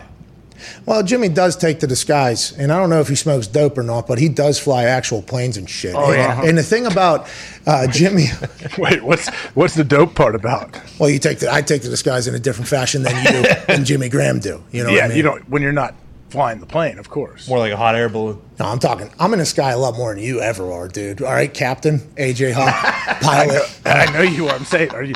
You were asking. Uh, I wonder if he gets all doped up and flies his helicopter and does his aerobatics. No, I'm just saying. he's There's two different ways. that. There's two different ways to take to the disguise. To get sky high. Yeah. You know what I mean? You guys choose the oh, oh, yeah. you guys choose like the oh, I can die and there's a lot of pressure and I can get sick during this and who knows what's going to happen.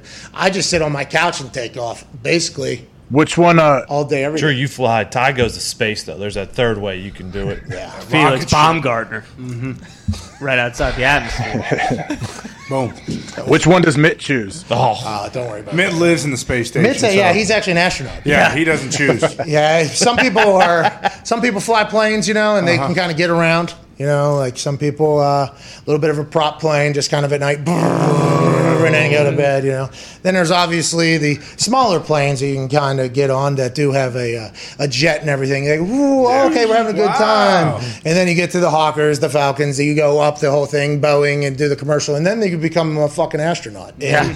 that is just whenever you're you're just in a completely different planet than everybody else. But you need those astronauts. You know why? Because they're they're pushing the boundary a little bit. right. yeah, they are. That's right. Oh, I did not know your lungs or brain could handle that particular amount of cannabis Mm-hmm. at one time. Yeah, he's like, yeah, I'm taking off, going to Mars, dude. Where's Elon? Yeah, that's that's Mitt, and that's uh, we need some of those. Mm-hmm. We know, do. We need some of those. He set I the hope he doesn't change. he will. He's gonna have to, I think. No, man. if if Mitt comes down from space, I don't know if we'll ever see the same Mitt that we do today. You know, right now he's kind of he's in Neil Armstrong yeah, of course. space. Yeah, yeah, yeah. Yeah, sure. Yeah, so he's in like There he is. yeah. See, I think he's I think it's far. he, he's going to have to get the Baumgartner. Yeah. Yeah, of course. Okay, at some point, but at least get down to where the billionaires were. Come on, you know on, what I mean? At right. least get down to the billionaires, and then we need you to get down to Baumgartner, and then you can live right there eh, because you're close to being passed out and falling out of something, anyway. You anyways. should see him on Fridays for Hammered Down when everyone else is kind of like, you know, like you're in Florida and Mitt's like, oh, I can do whatever I want. He's basically the rover that's going around Mars. Just fucking. Oh yeah. You can't you can't ask him any questions or else his brain will explode and then it's a completely different person again. All right, let's get back on track with Jimmy Graham, though. He he is voicing an opinion. I think that a lot of players are probably going to voice at this point, and I A lot of players that were. Don't you think a lot of players that were not huge fans of getting the vaccine, obviously, and then they're like, okay, well, no, I understand the situation. I'm going to get it, and now you're changing the rules and protocols. They're probably thinking like, all right, man, what do we? What's next? I could see somebody being so pissed off that is in the league, walking into a team meeting, having your coach in the NFL tell you, you have to get vaccinated, okay? Like, hey, I'm fucking having it. Okay, you need you to get vaccinated. So that's the NFL telling you. Then you go home and you open an email, and the NFLPA is like, hey, also, good news. You're getting tested every single fucking day still, 6 a.m. That's what we want because we're looking out for your health and safety. And that player's like, so the NFL is fucking me. And in their eyes, by the way, in their eyes, I'm not saying the NFL is forcing me to do something, and the NFLPA is forcing me now to do something that I did something to not have to do. That is kind of, uh, are these people even speaking for me? Because I'm a part of the association, I'm a part of the union as well. They seem to not be speaking for me. Who are they speaking for? And uh, at Adam Hodge says, uh, Adam Hodge says, Jimmy Graham is vaccinated. He's frustrated with the NFLPA and frustrated that he might still have to get tested every day and fined if he misses one. He's talking right now about the years of miscommunication with the NFLPA. I'm about to go into week 17 playing for free too. Okay, so I don't know what that means exactly. That means he's. I, I, I don't know what that I think he was uh, saying he's gonna get fined so much that he's playing for free. I thought it was because of the extra game. No, it's just because he he didn't get a bump in salary, but you had an extra game. That's what it oh. is. Oh. Oh, it's week Like like everybody else. Oh yeah, seventeenth game. Yeah, he was very in his thing. He was talking about how there was no real conversation about the seventeenth game being added. He talked about that, which is a gripe for. s- I sounds like remember that vote was only what 51-49 or Yeah. fifty Yeah. point Yep. something Yeah. to fifty point something. There's going to be it's going to become something. I, I just got to keep an eye on it. I mean, they're going to try to make this thing not be loud, but if you got some big ass named players that on a Monday after the game are saying, I'm not going in for a 6 a.m. fucking test, all right? And then they fine them. And then that player maybe misses the next day because that player might have a little bit of, uh, hey, fuck you in him, which Yeah. some players do have. Then they're going to find him again. Then what's going to happen? A press conference is probably going to happen. Hey, you just got fined, blah, blah, blah. Yeah, this is not good. Then the NFLPA is, I mean, it's there's a chance that the vaccination thing could become a full, in the, oh, oh, this is going to become something. Yeah. This is going to become something big now that the NFLPA is potentially pushing against a lot of the players that are pissed off about what the NFL is doing. Oh no, AJ, it might all happen, huh? It might all go down here. But with the PA doing it, like they can, everything is going to be. It's they're going to say this is for health and safety. Of course, we didn't know about this Delta variant and whatever else could come, so they're going to test you every day. So that's how they can, I guess, sit behind whatever decision they make. because they have to sit on the side of health and safety. So the NFL almost like this is once again um, taking those pills, looking up on the ceiling, seeing the chessboard. Roger Yeah. Goodell, okay. Roger Goodell says, uh, "Yeah, we'll push the vaccination. All right, that we won't have to do anything else." And then also, if the NFLPA stands for anything that they say they do, they will also they'll be the ones that'll say, "Well, we also need this, this, and this." We don't have to be the people that say that. They'll make the NFLPA do that. And and Roger Goodell is tripping on those pills that uh, Beth Harmon. Beth Harmon was on. He he saw the whole thing go, and he ran the Open Sicilian. Mm-hmm. And now the NFL vaccination thing is not what the players hate. Now the players are mad about what's happening with their own union.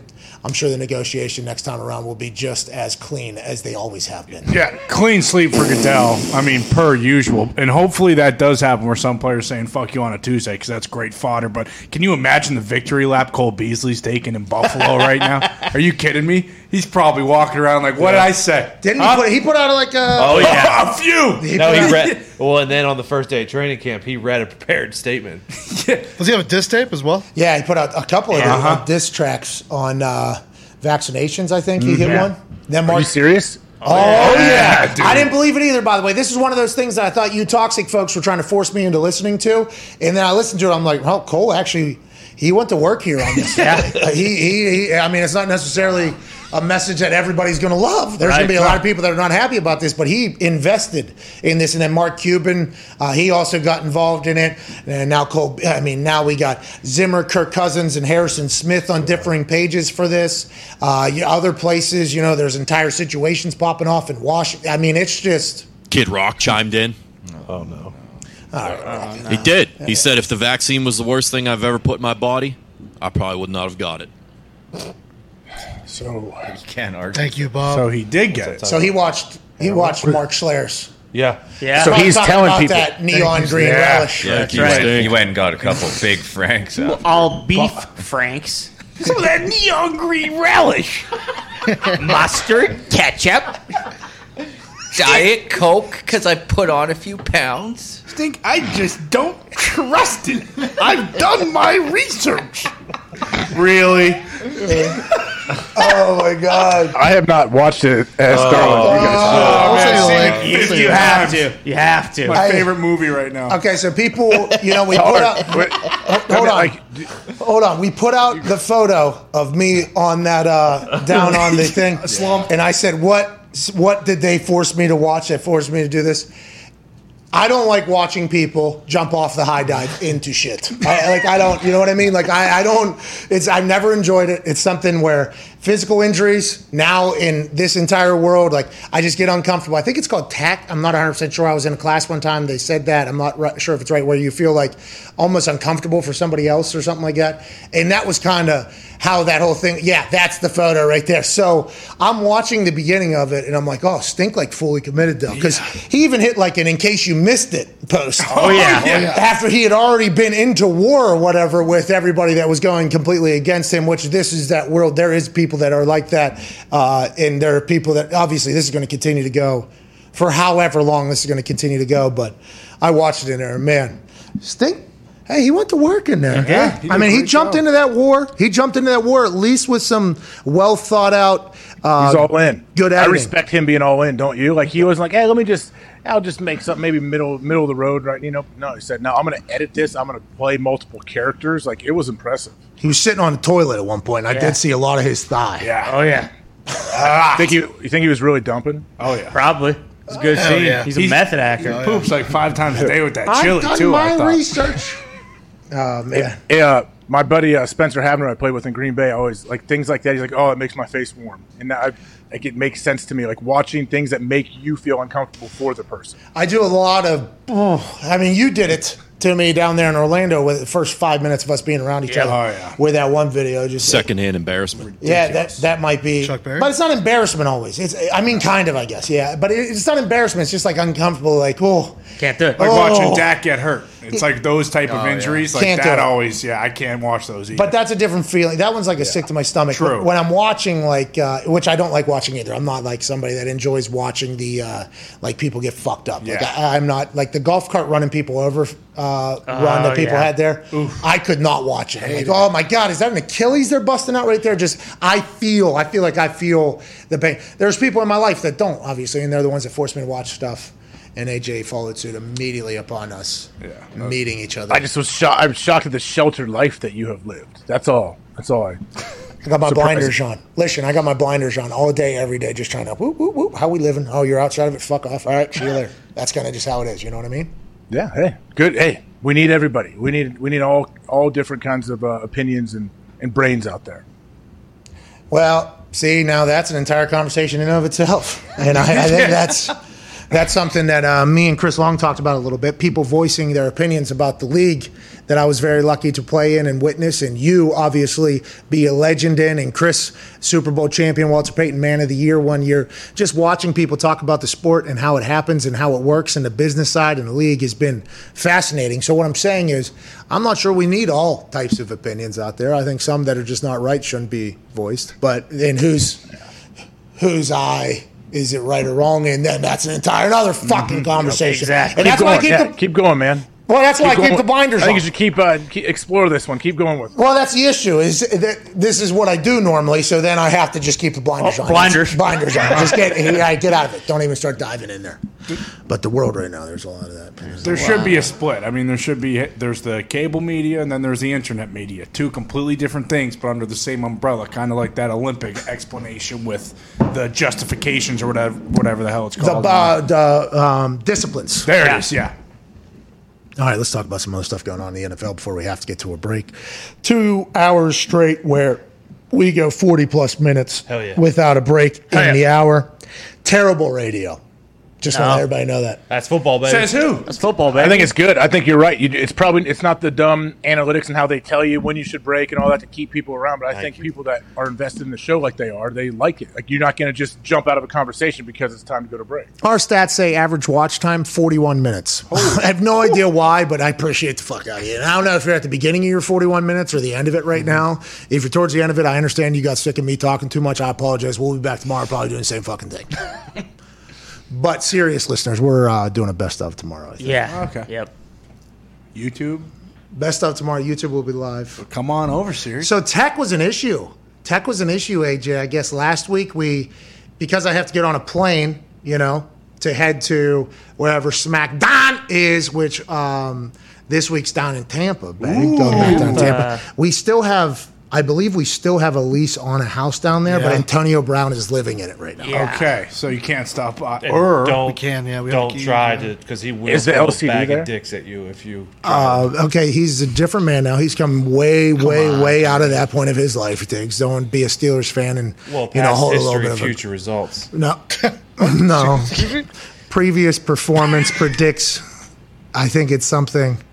Uh, it's Well, if something you in there. fail to That's some prepare. corporate something there. Fail to prepare, you're preparing to fail, Pat. they So have like a. Yeah, it's some I just want you corporate. prepared if you go to that. house. Anyways, he is in our house that we were in down there uh, in the uh, in the beach house, and he was posting of him in the house while we still had the lease that we weren't allowed to get out of, even though we needed to get out of. So she, I, I believe the person that owns that house is getting two payments there.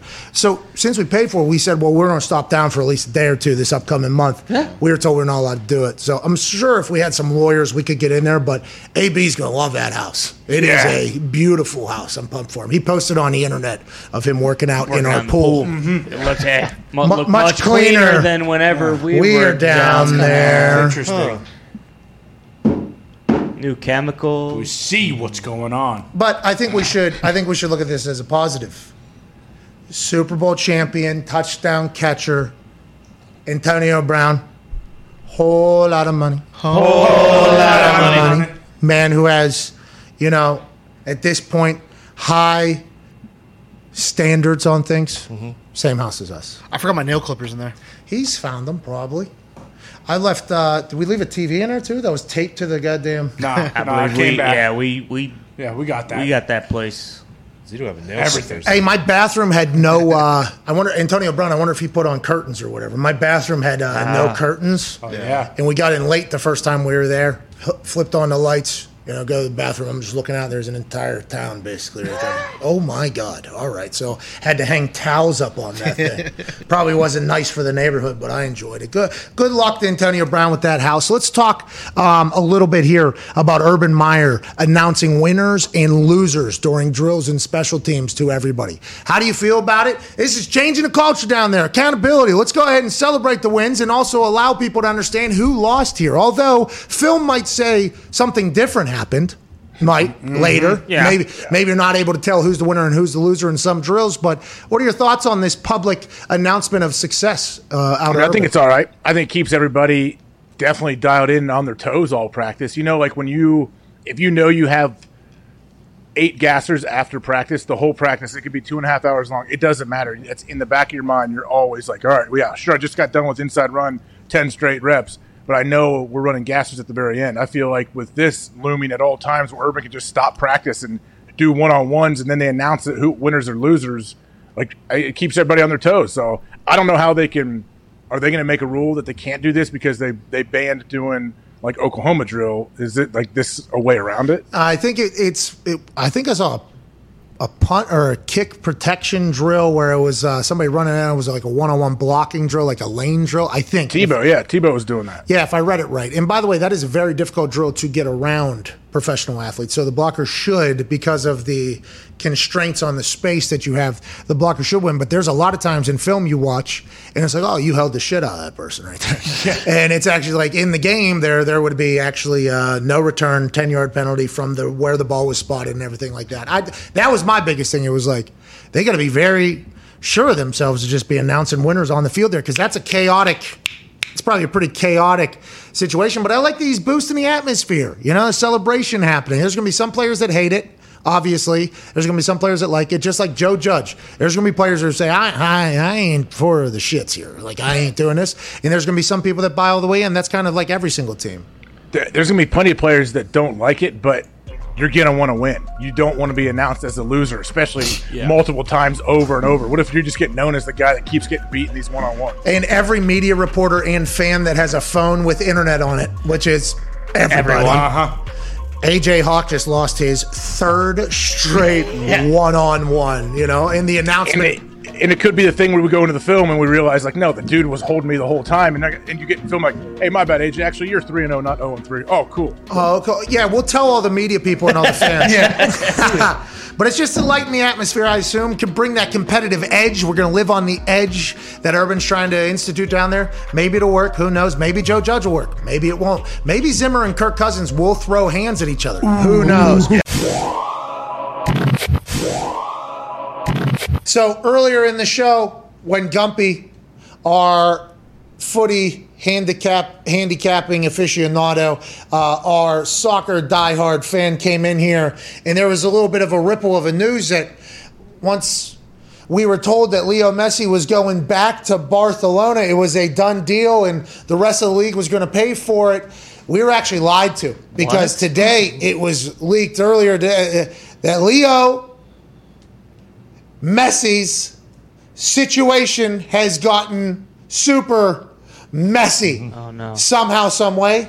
Now Barcelona has confirmed Messi, who has been a member of the Barcelona soccer club since he was 13 years old, 21 years at this place.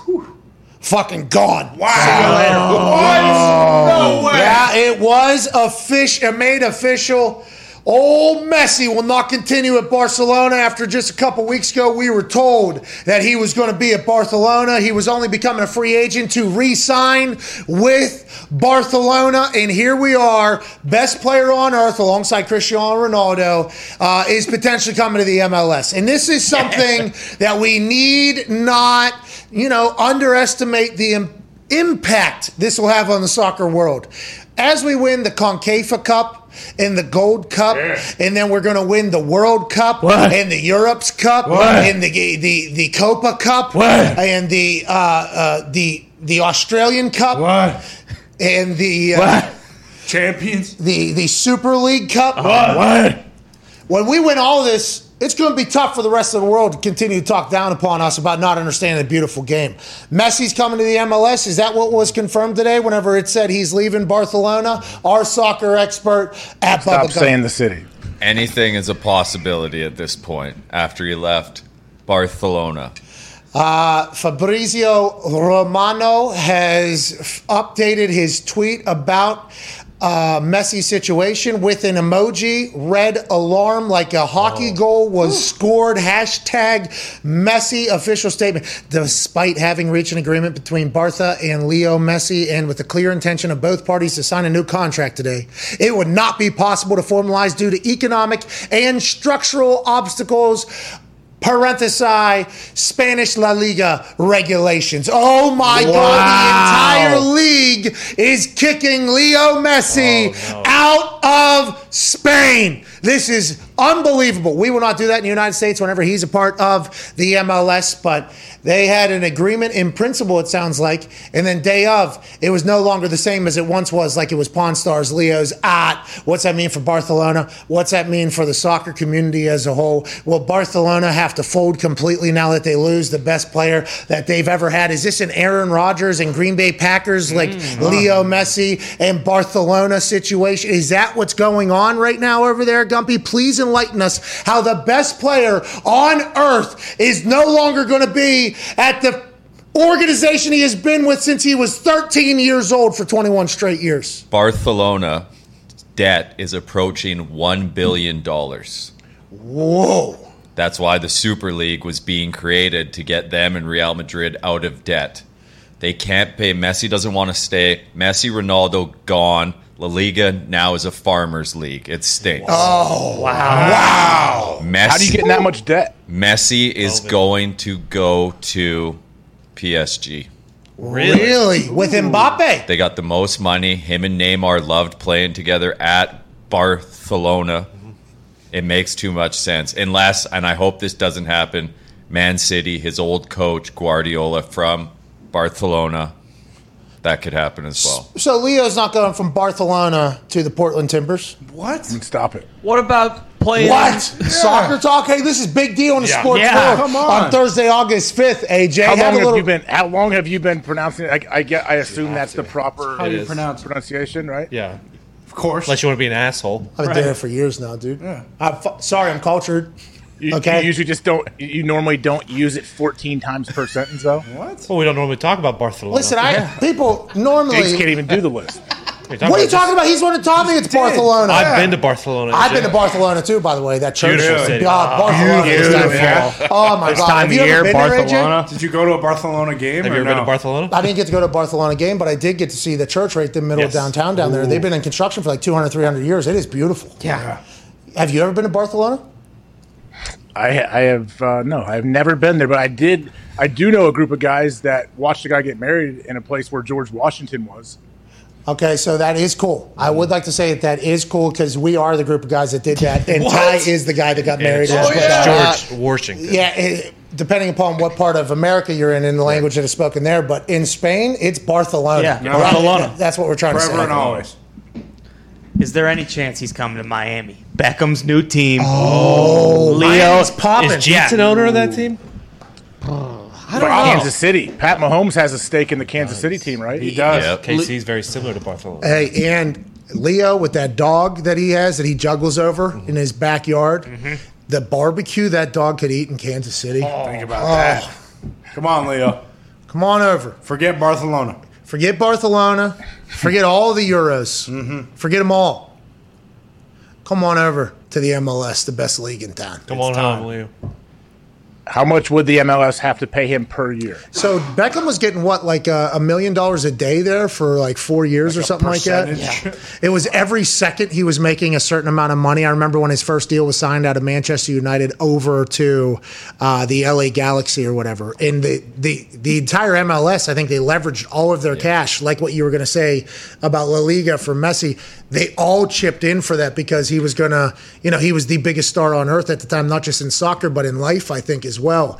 And uh, he came over, and I'll tell you what, I did watch some Galaxy Oh, yeah? games. Uh-huh. Hey, Oh, when yeah. he was taking a free kick, I was like, hey, let me watch this guy bend it like himself. Yeah. How did he? How did he play? Honestly, like did he dominate? Yes, Yeah. early he Yeah. did very, very well. He was scoring from midfield. Everything that he was get brought over for, he was a big leg. He was a great free kick taker, incredibly attractive. He played an electrifying style of soccer, and when he was on the ball, normally it was a goal scoring opportunity. So he was like the guy, and people did watch. It was big for the MLS. Ibrahimovic, I would say, is Yeah, the, Tottenham. Exact mm. same. had a similar effect. And now our league will never, ever, ever be, the MLS will never, ever, ever be able to sniff the NFL. No. Okay, and I, I don't think that should be held against the MLS at all. By the way, because I won't. No other sport. No other sport in America can.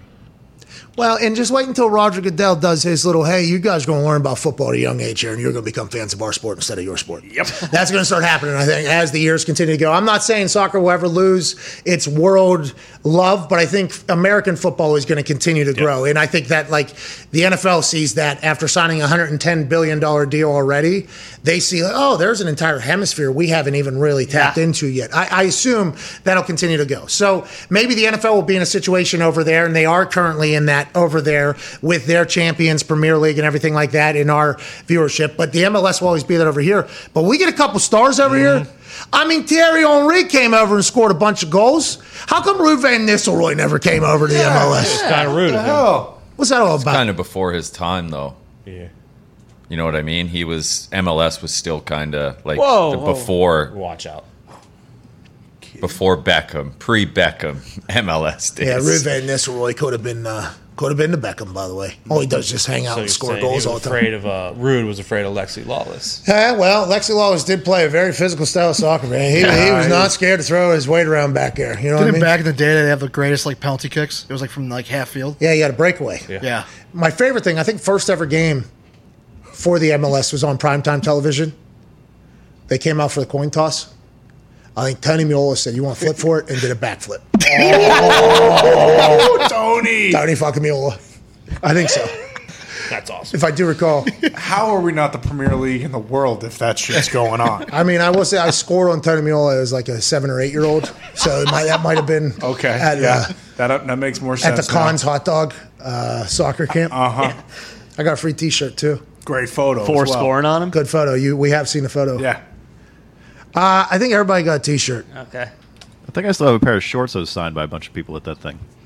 Jay, you were at this thing too. I think so, or maybe you were, and I just have it some for some reason. I have a pair of shorts that have a bunch of autographs on them. For No, some reason. maybe yeah, maybe we were in two Is it, different is groups. it framed on your wall? Might have been. No, it is not. It's in a box in my garage. Jay, dude. Jay, if we have, Jay, Tony. if we have Tony Meola signed Umbro shorts, dude, we need those things stat. Okay. I'll see if I can find them. Again. Oh, could you imagine a new studio with Tony Meola oh. Umbro shorts? MLS Hall of Fame is going to be calling for those things too. Yeah, true. Absolutely.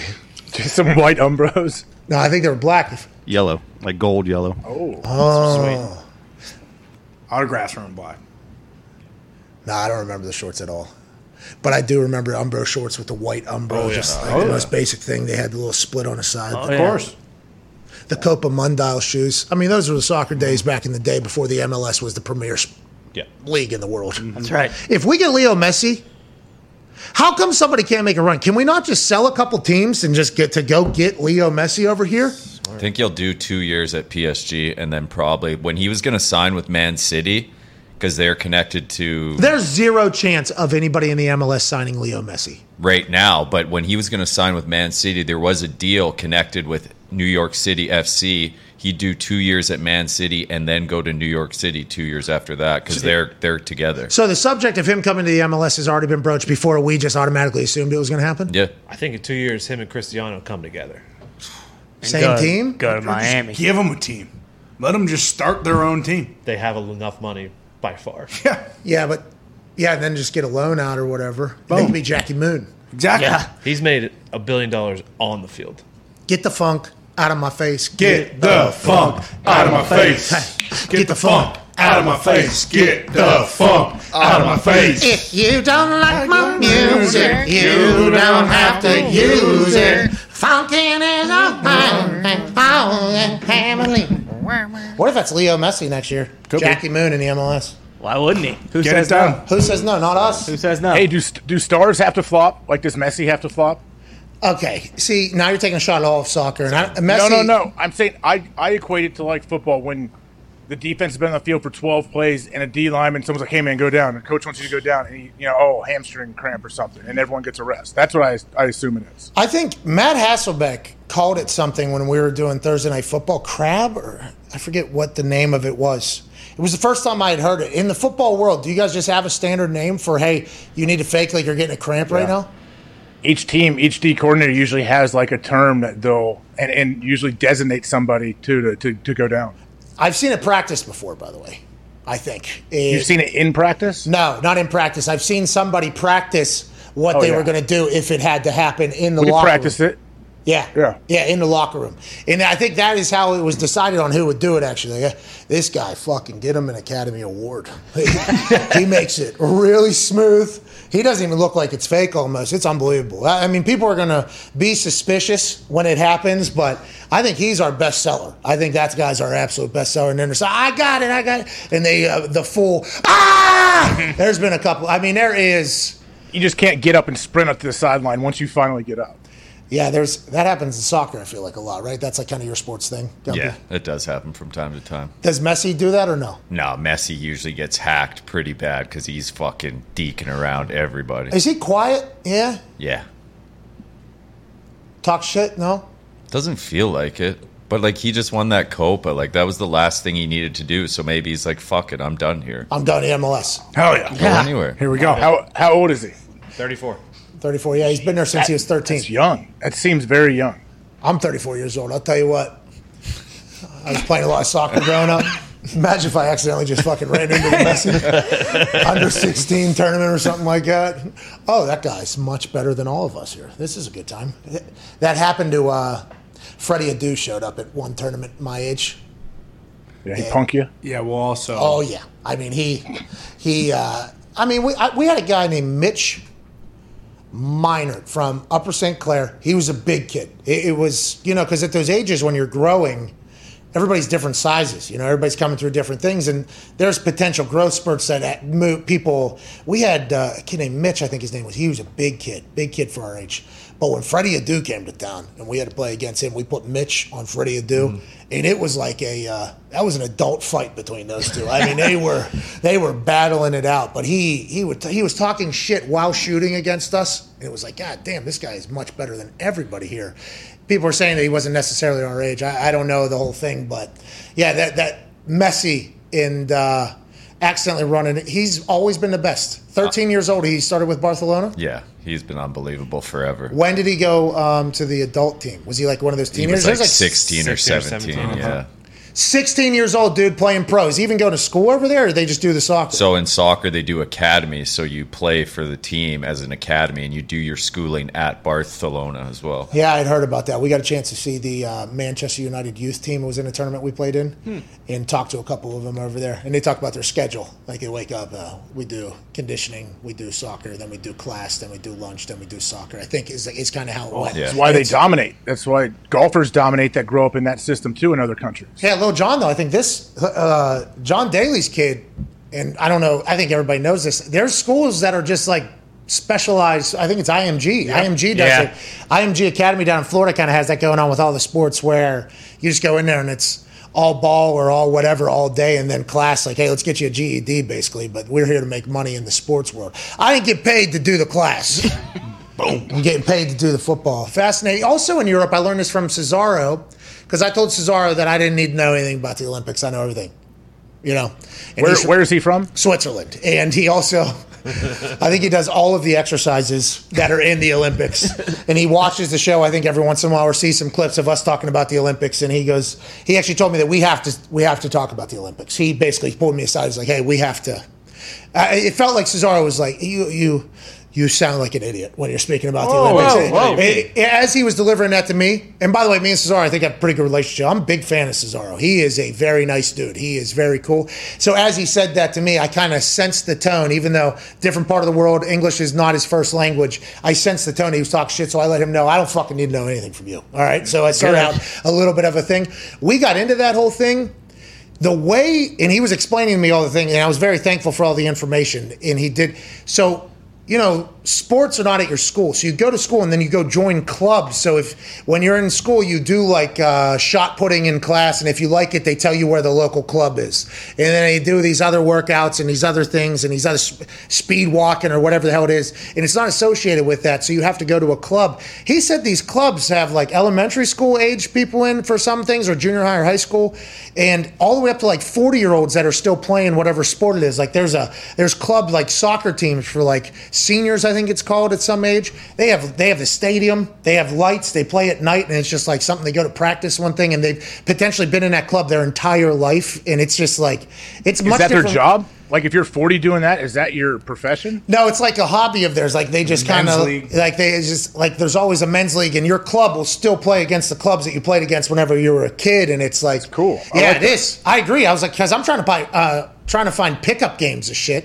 It's impossible to do. You join these clubs, it's like, yeah, we got stadiums, we got refs, we got leagues, we got everything. I'm like, you got to pay, obviously, but that's like a very cool thing for sport. I think going forward. That's what uh, Bjorn was talking about Yeah. in Germany when he was playing football in Germany. He would go to school, and then like the only way to play football is you'd have to join a club with like all the kids from your county or whatever. It was. And I said, awesome, by the way. I, we, I wish we picked up some clubs. It'd be nice to go play some soccer in the senior league. Yeah. Love to. Imagine if we had a game like 7.30 tonight. Electric. Oh, oh, my God. Juiced up light. for it That too. was so much fun. I I asked Cesar, I was like, can I just move into your town and join your club? he was like, yeah. Yeah. I was like, all right. Sounds good. I might do that for a year. Guess we're going to Switzerland. I don't know how old I'm going to be and I can stay in shape, but man, it would be cool to join a club and be in the. I want to be on the ping pong team. I don't know if they got that. Yeah. I'd like to be on the, the soccer team as well. I think they have a full like lobby. It's like an entire thing. Pick up like pickleball or something like that, you know? Let's do a full year of just competing against the entire Switzerland country. You know? Start an Oculus League, I'm sure, in one of those clubs. Oh yeah, and I'm definitely doing shot put. By the way, I'm pretty explosive. Uh huh. Do they have shot put clubs? For sure. They do now. Because me and Crouser are moving in. hey, he's unbelievable, AJ. Have you ever done the shot put? Uh, no, I never did. I ran track in first grade, and I just did the running event. And I would like to let Kovacs know, like, hey, probably unbelievable as well. This Yeah. is just like Muhammad, who's right behind Sydney McLaughlin. They both would have beat the world record, but only one will get remembered for it because it happened in the same race. They just so happen to be from the same state. Hey, Ty, the o- Yeah, I told you. I Still saw got that. it. Yeah, I told you. I saw that one. That was great. You know, I mean, where I need more of that. You have- Less of the oh, I can't find the goddamn events. all right, listen. All right, that's NBC, not the athletes. Let's remember Correct. that. Can't thank you enough for allowing us to penetrate your ear holes. The fact that you allow us to do so every Monday through Friday, I'm eternally grateful for. The boys' effort has been nothing short of spectacular. Our guest conversations have been absolutely beautiful, and I'm feeling real good about life right now. The NFL's on tonight. Let's go, huh? Football season. We almost made it. Hashtag NPod Squad. I can't thank you enough. Ty, please play some independent music and propel these people into a beautiful Hall of Fame game evening. We'll be back manana for a feel good Friday. Be a friend, tell a friend. Cheers.